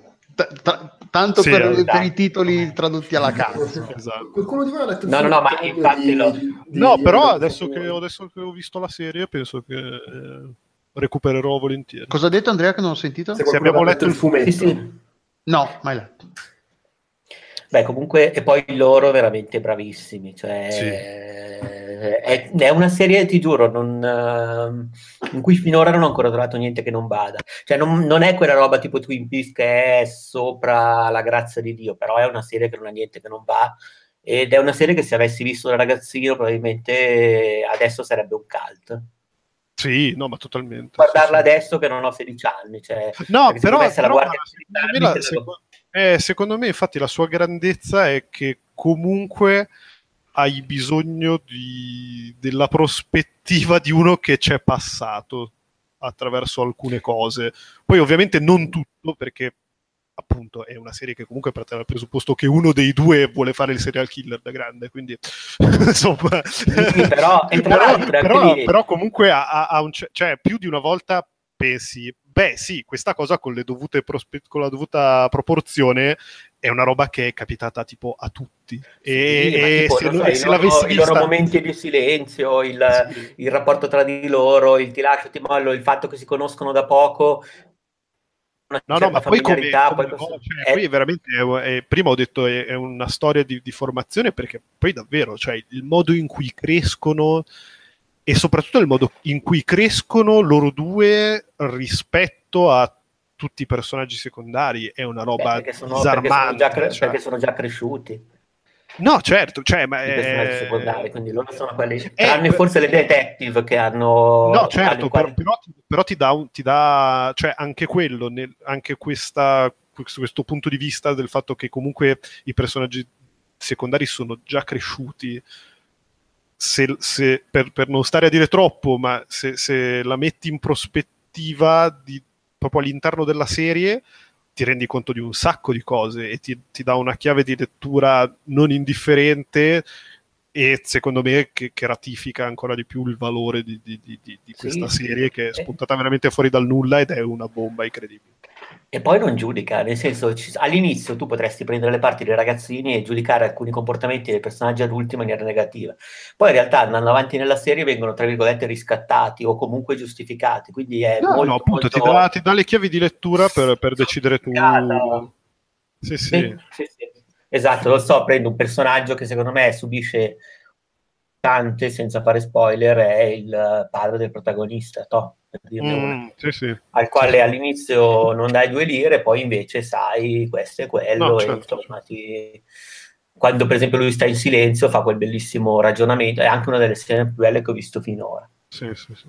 No, no, guarda, è da... Bomba, bomba. È stato, poi, rischia poi di non essere vista perché è una serie che è passata via così. Non... Eh sì, sì, sì. No, però... anche male dal, dall'estetica con cui viene proposta su internet. Mm. Beh, però devo dire che se ne è parlato abbastanza anche sulla stampa, eccetera. Poi, chiaro, conta il come si dice. Vabbè, sì, forse non è, arrivato, non è, arrivato, a me il buzz, quindi eh no, chiaro, se non arriva a me, credo che non se ne parli. Cioè, io se non, avessi il, se non, avessi il, mio pusher della roba pseudo hipster indie, che sarebbe anche il nostro amico Aurelio Maglione, ciao Aurelio, non, non ci sarei mai arrivato probabilmente. O comunque ci sarei arrivato. Ma come, non, non, hai letto la mia raccomandazione su Facebook di qualche giorno fa? Eh, no, onestamente no. Perché dipende tanto, a, a, livello social dipende dalla bolla, perché in questi giorni ho visto praticamente solo passare gente su Facebook che diceva che era una figata, quindi vabbè. Eh. Però, fatto cominciare il tam no? In tutte sono io. Una, ricordo che due settimane fa, cioè durante il periodo natalizio avevo visto passare un po' di articoli della stampa americana che l'aveva visto in anteprima. Prima ma quelli non parlano neanche italiano, cosa capisco? No, capito, vabbè, cioè adesso non, non vorrei mica dire, io non lo so cosa dice la stampa italiana delle serie un po' strane su Netflix. no, no, no, stavo scherzando. La stampa italiana penso che la prenda per una serie hipster. e non lo è affatto, cioè proprio... Eh, però vedi, il proprio... fatto che e, e, che avrebbero dovuto tradurre il titolo, perché se c'è scritto cazzo nel titolo non ha più successo secondo me.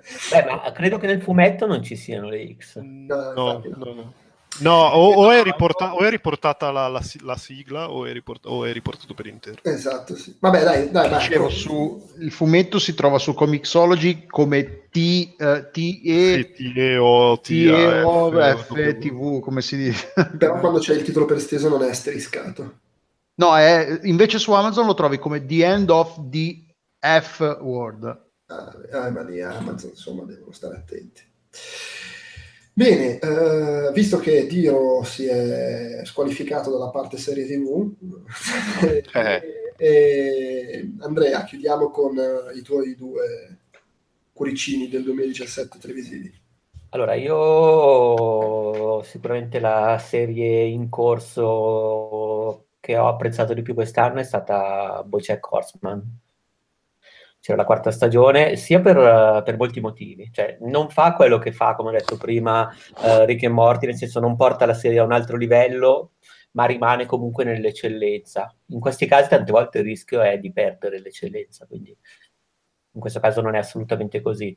Uh, parte benissimo con uh, un episodio in cui c'è il coraggio di far vedere Bojack, nella serie precedente c'è un cliffhanger per cui è in giro a farsi i fatti suoi, il primo episodio parte senza Bojack, quindi senza protagonista, si concentra su un'altra cosa che è la candidatura di Mr. Peanut Butter a governatore che fa il paio e mette satira su Trump. Nel senso, non è un caso che Mr. Peanut Butter abbia quel colore di pelo, tra virgolette, non è assolutamente un personaggio negativo, ma tutto il modo in cui lui ascende nella sua carriera politica è uno specchio del populismo perfetto su Trump, su altre correnti politiche uh, che stanno diciamo prendendo piede, che hanno preso piede nell'ultimo anno, ma lo fa attraverso un personaggio positivo e amato e questa secondo me è la cosa più intelligente. Uh, linee narrative di tutti i personaggi secondo me sono eccellenti, a cominciare ovviamente da quella di Bojack che approfondisce dopo aver, diciamo così, indagato sul suo rapporto col suo mentore, sul suo rapporto col suo idolo, sul suo rapporto con se stesso, eh, indaga finalmente il rapporto con la sua famiglia, quindi con la madre e la generazione precedente della madre, lo fa in una maniera strepitosa. Uh, lo fa con una, una, puntata in cui a quel punto è Bojack, unico protagonista assieme a un altro personaggio, e nel restare in una casa e nel vivere tutti i vari ricordi da questa casa, ti dice perfettamente come mai Bojack è quello che è, cioè praticamente è una specie di versione anni 90 di Don Draper, per certi versi. Nel caso però è tutto sommato un bipolare perfetto. Um, c'è anche un episodio dedicato a Todd, che secondo me è un personaggio che è sempre stato, tra virgolette, un po' sacrificato, e invece in questo episodio viene valorizzato completamente. E in generale, secondo me, è una serie che mantiene un'eccellenza assoluta, è perfetta come animazione, è perfetta come eh, costruzione dei personaggi, è perfetta nel modo in cui passa da, eh, tra virgolette, una certa comicità a concetti seri, anche se secondo me la comicità eh, è stata sempre più sacrificata nel senso che è partita in maniera un po' più equilibrata nella prima stagione e poi pian piano adesso ha abbracciato in maniera forse più perché è sicuramente una scelta, quindi non c'è mm, da giudicare. Però mi è sembrata molto molto più drammatica rispetto che all'inizio, ma non è un male, comunque funziona perfettamente anche così. Secondo me quello, quello che c'è sempre ed è la, del lato comico la, la cosa che mi ha sempre più divertito fin dall'inizio è tutto il lavoro, anche spesso di sfondo, sul prendere, cioè, cioè sullo scherzare eh, su, gli, animali. gli animali antropomorfizzati diventano completamente assurdi e, e, e, ridicoli e gioca molto su no, quello. A volte funziona il, par- il, parallelo con l'umanità, tipo la mucca che si comporta come la cameriera di colore, o a, sì. a volte invece, non so, il verme che comunque striscia, o la lumaca che ha la barba. Sì, sì, sì, o il maestro di, o il maestro di sci che diventa un bozzolo, è bellissimo. Sì, no, per carità, non è una serie drammatica, c'è, c'è o solo dire, drammatica. C'è da dire però che secondo me eh, è, è, un po' scivolato da quel punto di vista nel tormentone da, da, sitcom standard che se vuoi è un po' meta visto che piglia per il culo le sitcom lui che era la star del sitcom degli anni 90 però secondo me la comicità ha un po' perso freschezza col passare delle stagioni sì. è diventata un po' continua a riproporti lo stesso tipo di gag che per carità ci sta perché poi fa ridere. Beh, che poi va detto che anche l'evoluzione del personaggio e il suo arco psicologico ormai è meno comico che tu lo conosci di più e probabilmente potevano giocare anche meno sulla comicità piuttosto che all'inizio quando tu sapevi un determinato tipo di background del personaggio per cui all'inizio mm Infatti io paradossalmente sì, però... l'ho trovata cioè io paradossalmente l'ho, l'ho, trovata quasi all'inverso di come l'hai descritta tu, nel senso che sì, è vero che è sempre molto riuscita, però secondo me tu, tutti quelli che non sono Bojack hanno un po' il momento sì, vabbè, ma quando arriva Bojack? Nel senso che effettivamente, certo, Mr. Peanut Butter è fantastico perché eh, si porta dietro tutta la, la, presa per il culo della politica populista, eccetera, eccetera.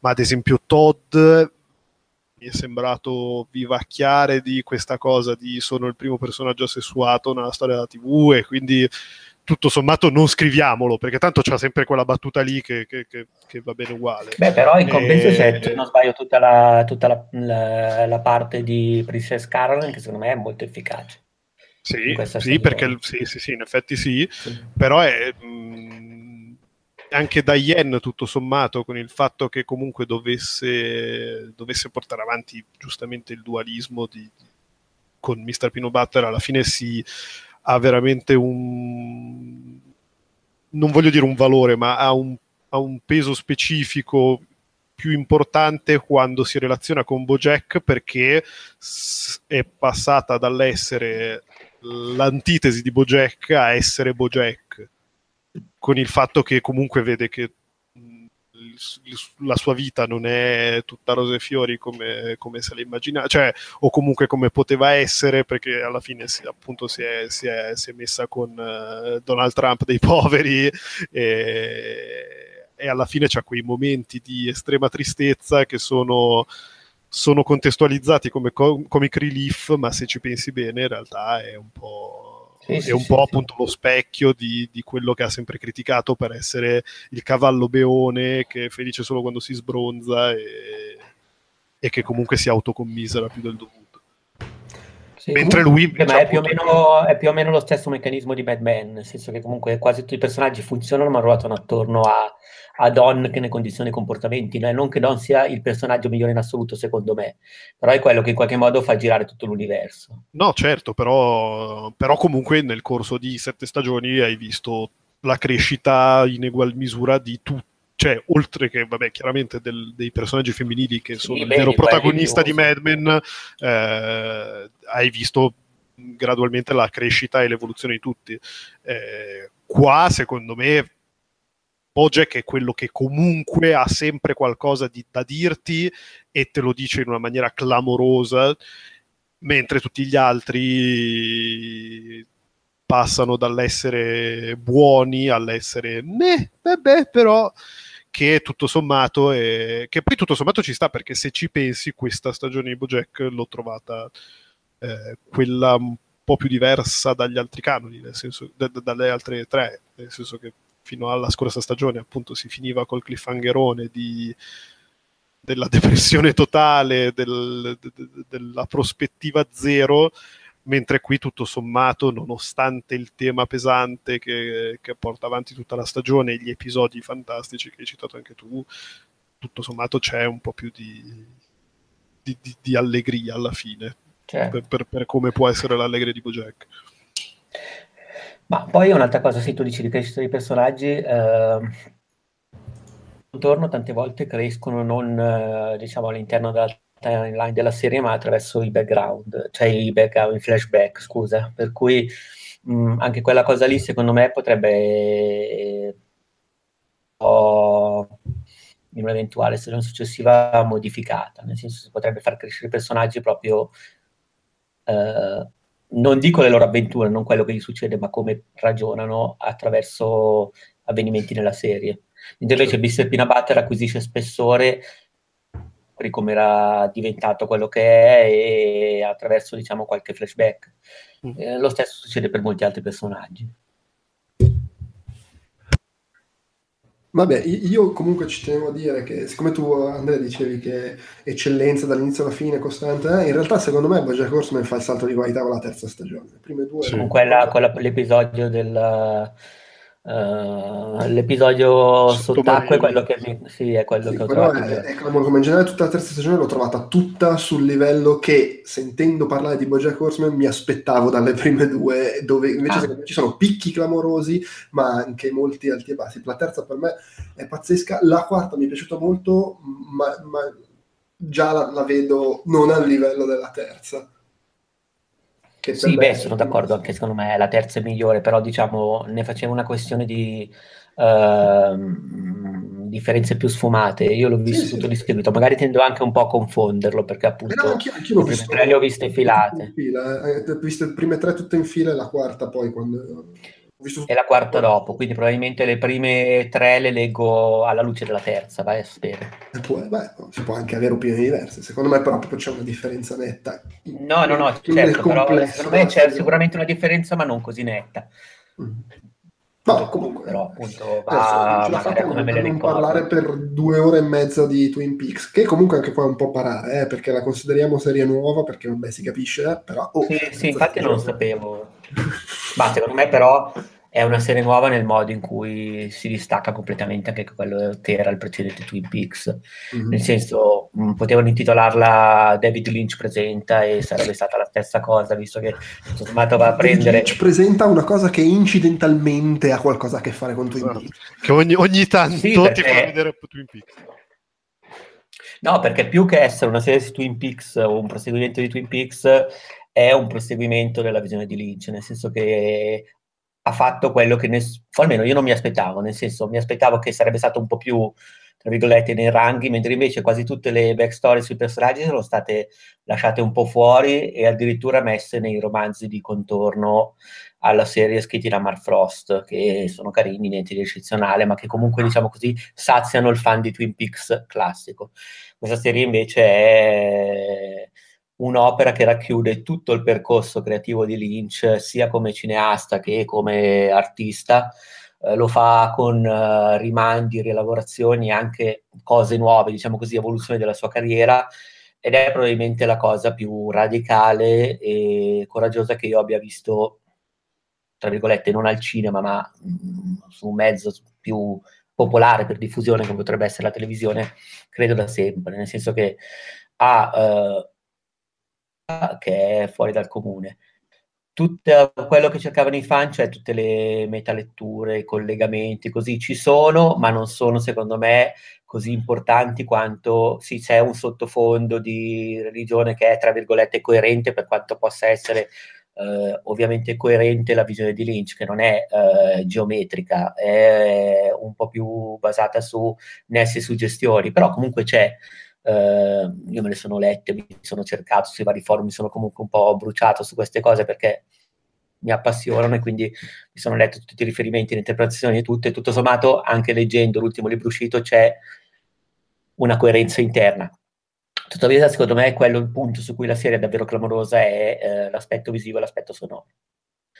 Nel senso che ha una messa in scena che soprattutto esplode nell'episodio 8, che è un episodio completamente astratto, che è la storia della televisione, cioè, ma, mh, mm, che non ha niente da invidiare a un film di Kubrick, ma lo dico così senza problemi, che è, non so, è l'equivalente del cinema d'azione che potrebbe essere di Dunkirk o Mad Max, cioè un cinema comunque che si muove principalmente sul piano dell'azione, del movimento e sul piano visivo, nel senso Twin Peaks è quella cosa lì però con l'estetica di Lynch. Poi, volendo anche, volendo, ha anche eh, dei personaggi scritti benissimo, eh, il personaggio di Cooper e del suo doppio Daggy, che è stato criticato da alcuni, secondo me è freschissimo, fa quasi commuovere in molti momenti ed è un personaggio da, che, mi, che mi rimarrà, nel senso mi rimarrà addirittura di più della gente Cooper della vecchia serie è di una qualità fuori scala sotto ogni aspetto, cioè proprio sotto ogni aspetto. E penso che difficilmente ci sarà ancora un esperimento così in televisione per un po' di tempo. Ecco. Cioè, non ho molto altro da dire, anche perché se ne è parlato eh, tantissimo. Sì, cioè, o entro nel merito della storia, però secondo no, me il suo, il suo, valore principale è, eh, diciamo così, prima di tutto di eh, stacco rispetto a quello che c'era prima, nel senso che David Lynch, eh, che pure ha contribuito a modificare, evolvere il linguaggio seriale, adesso ha fatto una cosa che è ancora diversa, cioè ha preso tutte le serie che ci sono finora, che sono ottime, che sono buone, ma lui ha fatto una cosa ancora più radicale. Poi è importante per la visione artistica che ha, nel senso che è, non so come dire, una serie così in questo momento probabilmente la poteva fare solo uno con le referenze di David Lynch, nel senso proprio anche a livello di credibilità e di mezzi cui poteva, di cui poteva disporre di libertà creativa, nel senso che probabilmente un altro autore che ti faceva una serie identica o che comunque proponeva una serie identica a un network non l'avrebbe mai diciamo così, ha avuto il via libera. No, infatti è, è, è, evidente, cioè è da segnalare il fatto che comunque gli abbiano fatto ostracismo per, per, un sacco di tempo, infatti era a rischio e tutto, e poi quando, quando poi alla fine gliel'hanno affidata comunque, lui è riuscito a, a portare su schermo esattamente quello che voleva e quello che voleva era sostanzialmente un enorme dito medio a tutti quelli che non glielo volevano far fare. no, no, no, è una serie che non ha, cioè io credo che non ci sia un compromesso in questa serie. No, no, appunto, eh, cioè, sì, sì, è sì. fuori di testa. Tra l'altro è anche una rivalsa sul fatto che lui ai tempi, quando ha fatto Twin Peaks, per esempio la seconda stagione, che è molto sbrodolata perché gli avevano un po' tolto eh, la macchina creativa di mano, gliel'avevano rovinata così, però secondo me è anche molto oltre quella cosa lì. Tra l'altro è Twin Peaks e non è Twin Peaks, nel senso che mh, è molto diversa come tono dal Twin Peaks originale. Non, il Twin Peaks originale è in, molto inquietante, fa paura. Questa serie è inquietante, ma fino a un certo punto, è più che altro straniante. Sì, sì, sì. È, è, è, disturbante ma in maniera diversa. Se tu in Pix era la cosa al limite dell'horror che ti sognavi di notte, qui è una vena completamente uh, differente. È molto, molto più carica anche a livello emotivo di Twin Peaks, anche se ho letto in giro che c'è chi l'ha trovata più fredda, secondo me non è vero. Nel senso, secondo me anche a livello emotivo colpisce in maniera pazzesca. Quindi una persona può anche solamente assistere agli eventi e godere delle interazioni dei personaggi senza fissarsi sulle interpretazioni, anche volendo senza capirci nulla. Cioè, se uno lo desidera, può guardarsela così come si sentirebbe un disco, cioè tre, trarre emozioni visive, sonore, anche empatiche nei confronti delle scenette tra gli attori e sarebbe a posto così, la troverebbe comunque una roba pazzesca. Cioè anche senza la macrostruttura che la contiene e che mm. poi c'è ed è bellissima. Tanto di cappello. Va bene, uh, peraltro se ci sono stati dei compromessi pensa che cazzo ci aveva in testa allora. no, ma ammetto che sicuramente ci sarà stato qualche compromesso, adesso al di là di tutto, dico radicale senza compromessi per iperbole, sicuramente qualche compromesso ci sarà stato come c'è sempre in un prodotto così, per cui mi immagino, però credo che difficilmente si sarebbe potuto fare meglio di così, in quel senso dico senza compromessi. Ah, certo, certo, certo. Eh, come fotografia, luci, come recitazione, come cast come uh, è oltre il cinema, nel senso è, uh, è, oltre la serie tv ed è oltre il cinema, è proprio... È oltre. Uh, è oltre. Bene, eh, mi sa che siamo arrivati in fondo. Sì. Abbiamo, abbiamo, concluso, ci siamo persi dei pezzi per strada o ci siete ancora tutti? Ci, sono, ci, sono. ci stiamo, ci stiamo. Ci stiamo. A malapena, mi, mi sembra. Va bene, dai. Eh, ce l'abbiamo fatta, ma spero di, che sia abbiamo sicuramente menzionato cose che non c'è bisogno di consigliare, ma anche cose magari un po' più, più oscure e spero che chi ci ha ascoltato abbia trovato qualcosa di interessante da recuperare o magari invece ci abbia odiati perché non era assolutamente d'accordo quello che dicevamo. Spero sempre anche che ci sia questo. Un saluto al nostro amico che ci dà de- degli anti Nintendo, questo sempre ci tengo a farlo. E, e niente, basta, direi che possiamo... Cazzo, mi sono dimenticato di dire che eh, comunque la, la, nella scarica di merda siamo riusciti a non menzionare nessun film DC. Eh vabbè, ma sono talmente... Cazzo. Eh, eh vabbè, però è che le, le tradizioni, cioè... Io, io credo... Cos'è che, che, ho visto quest'anno di sì? Ho visto solamente Wonder Woman eh, e cazzo, Justice League. Che non mi ha fatto... Eh, Justice League non l'ho visto. Ehi, ehi, ehi, Alla faccia della cover story non l'ho visto. Esatto. Cioè, com- comunque Justice League, eh, confronto di Assassin's Creed, non dico che sia quarto potere, ma è perlomeno... No, no, ma, infa- no, ma infatti in realtà io, io, gli ho dato addirittura tre stelline, voglio dire, ai Love, Dead, I Love You Dead gli ho dato mezza. Poi io con Wonder Woman eh, mi sono divertito comunque, sono uscito contento. Io, io, però queste cose le direi con meno orgoglio, eh, perché... No, no, per, no, no, per dire che quanto ha fatto cagare la merda vera. Eh. È sempre un po' il discorso che facevamo prima su, su mettere i paletti della merda. sì, è vero. e i paletti della merda direi che possiamo salutare. Esatto. Ciao. Ciao. Ciao. Ciao. Ciao.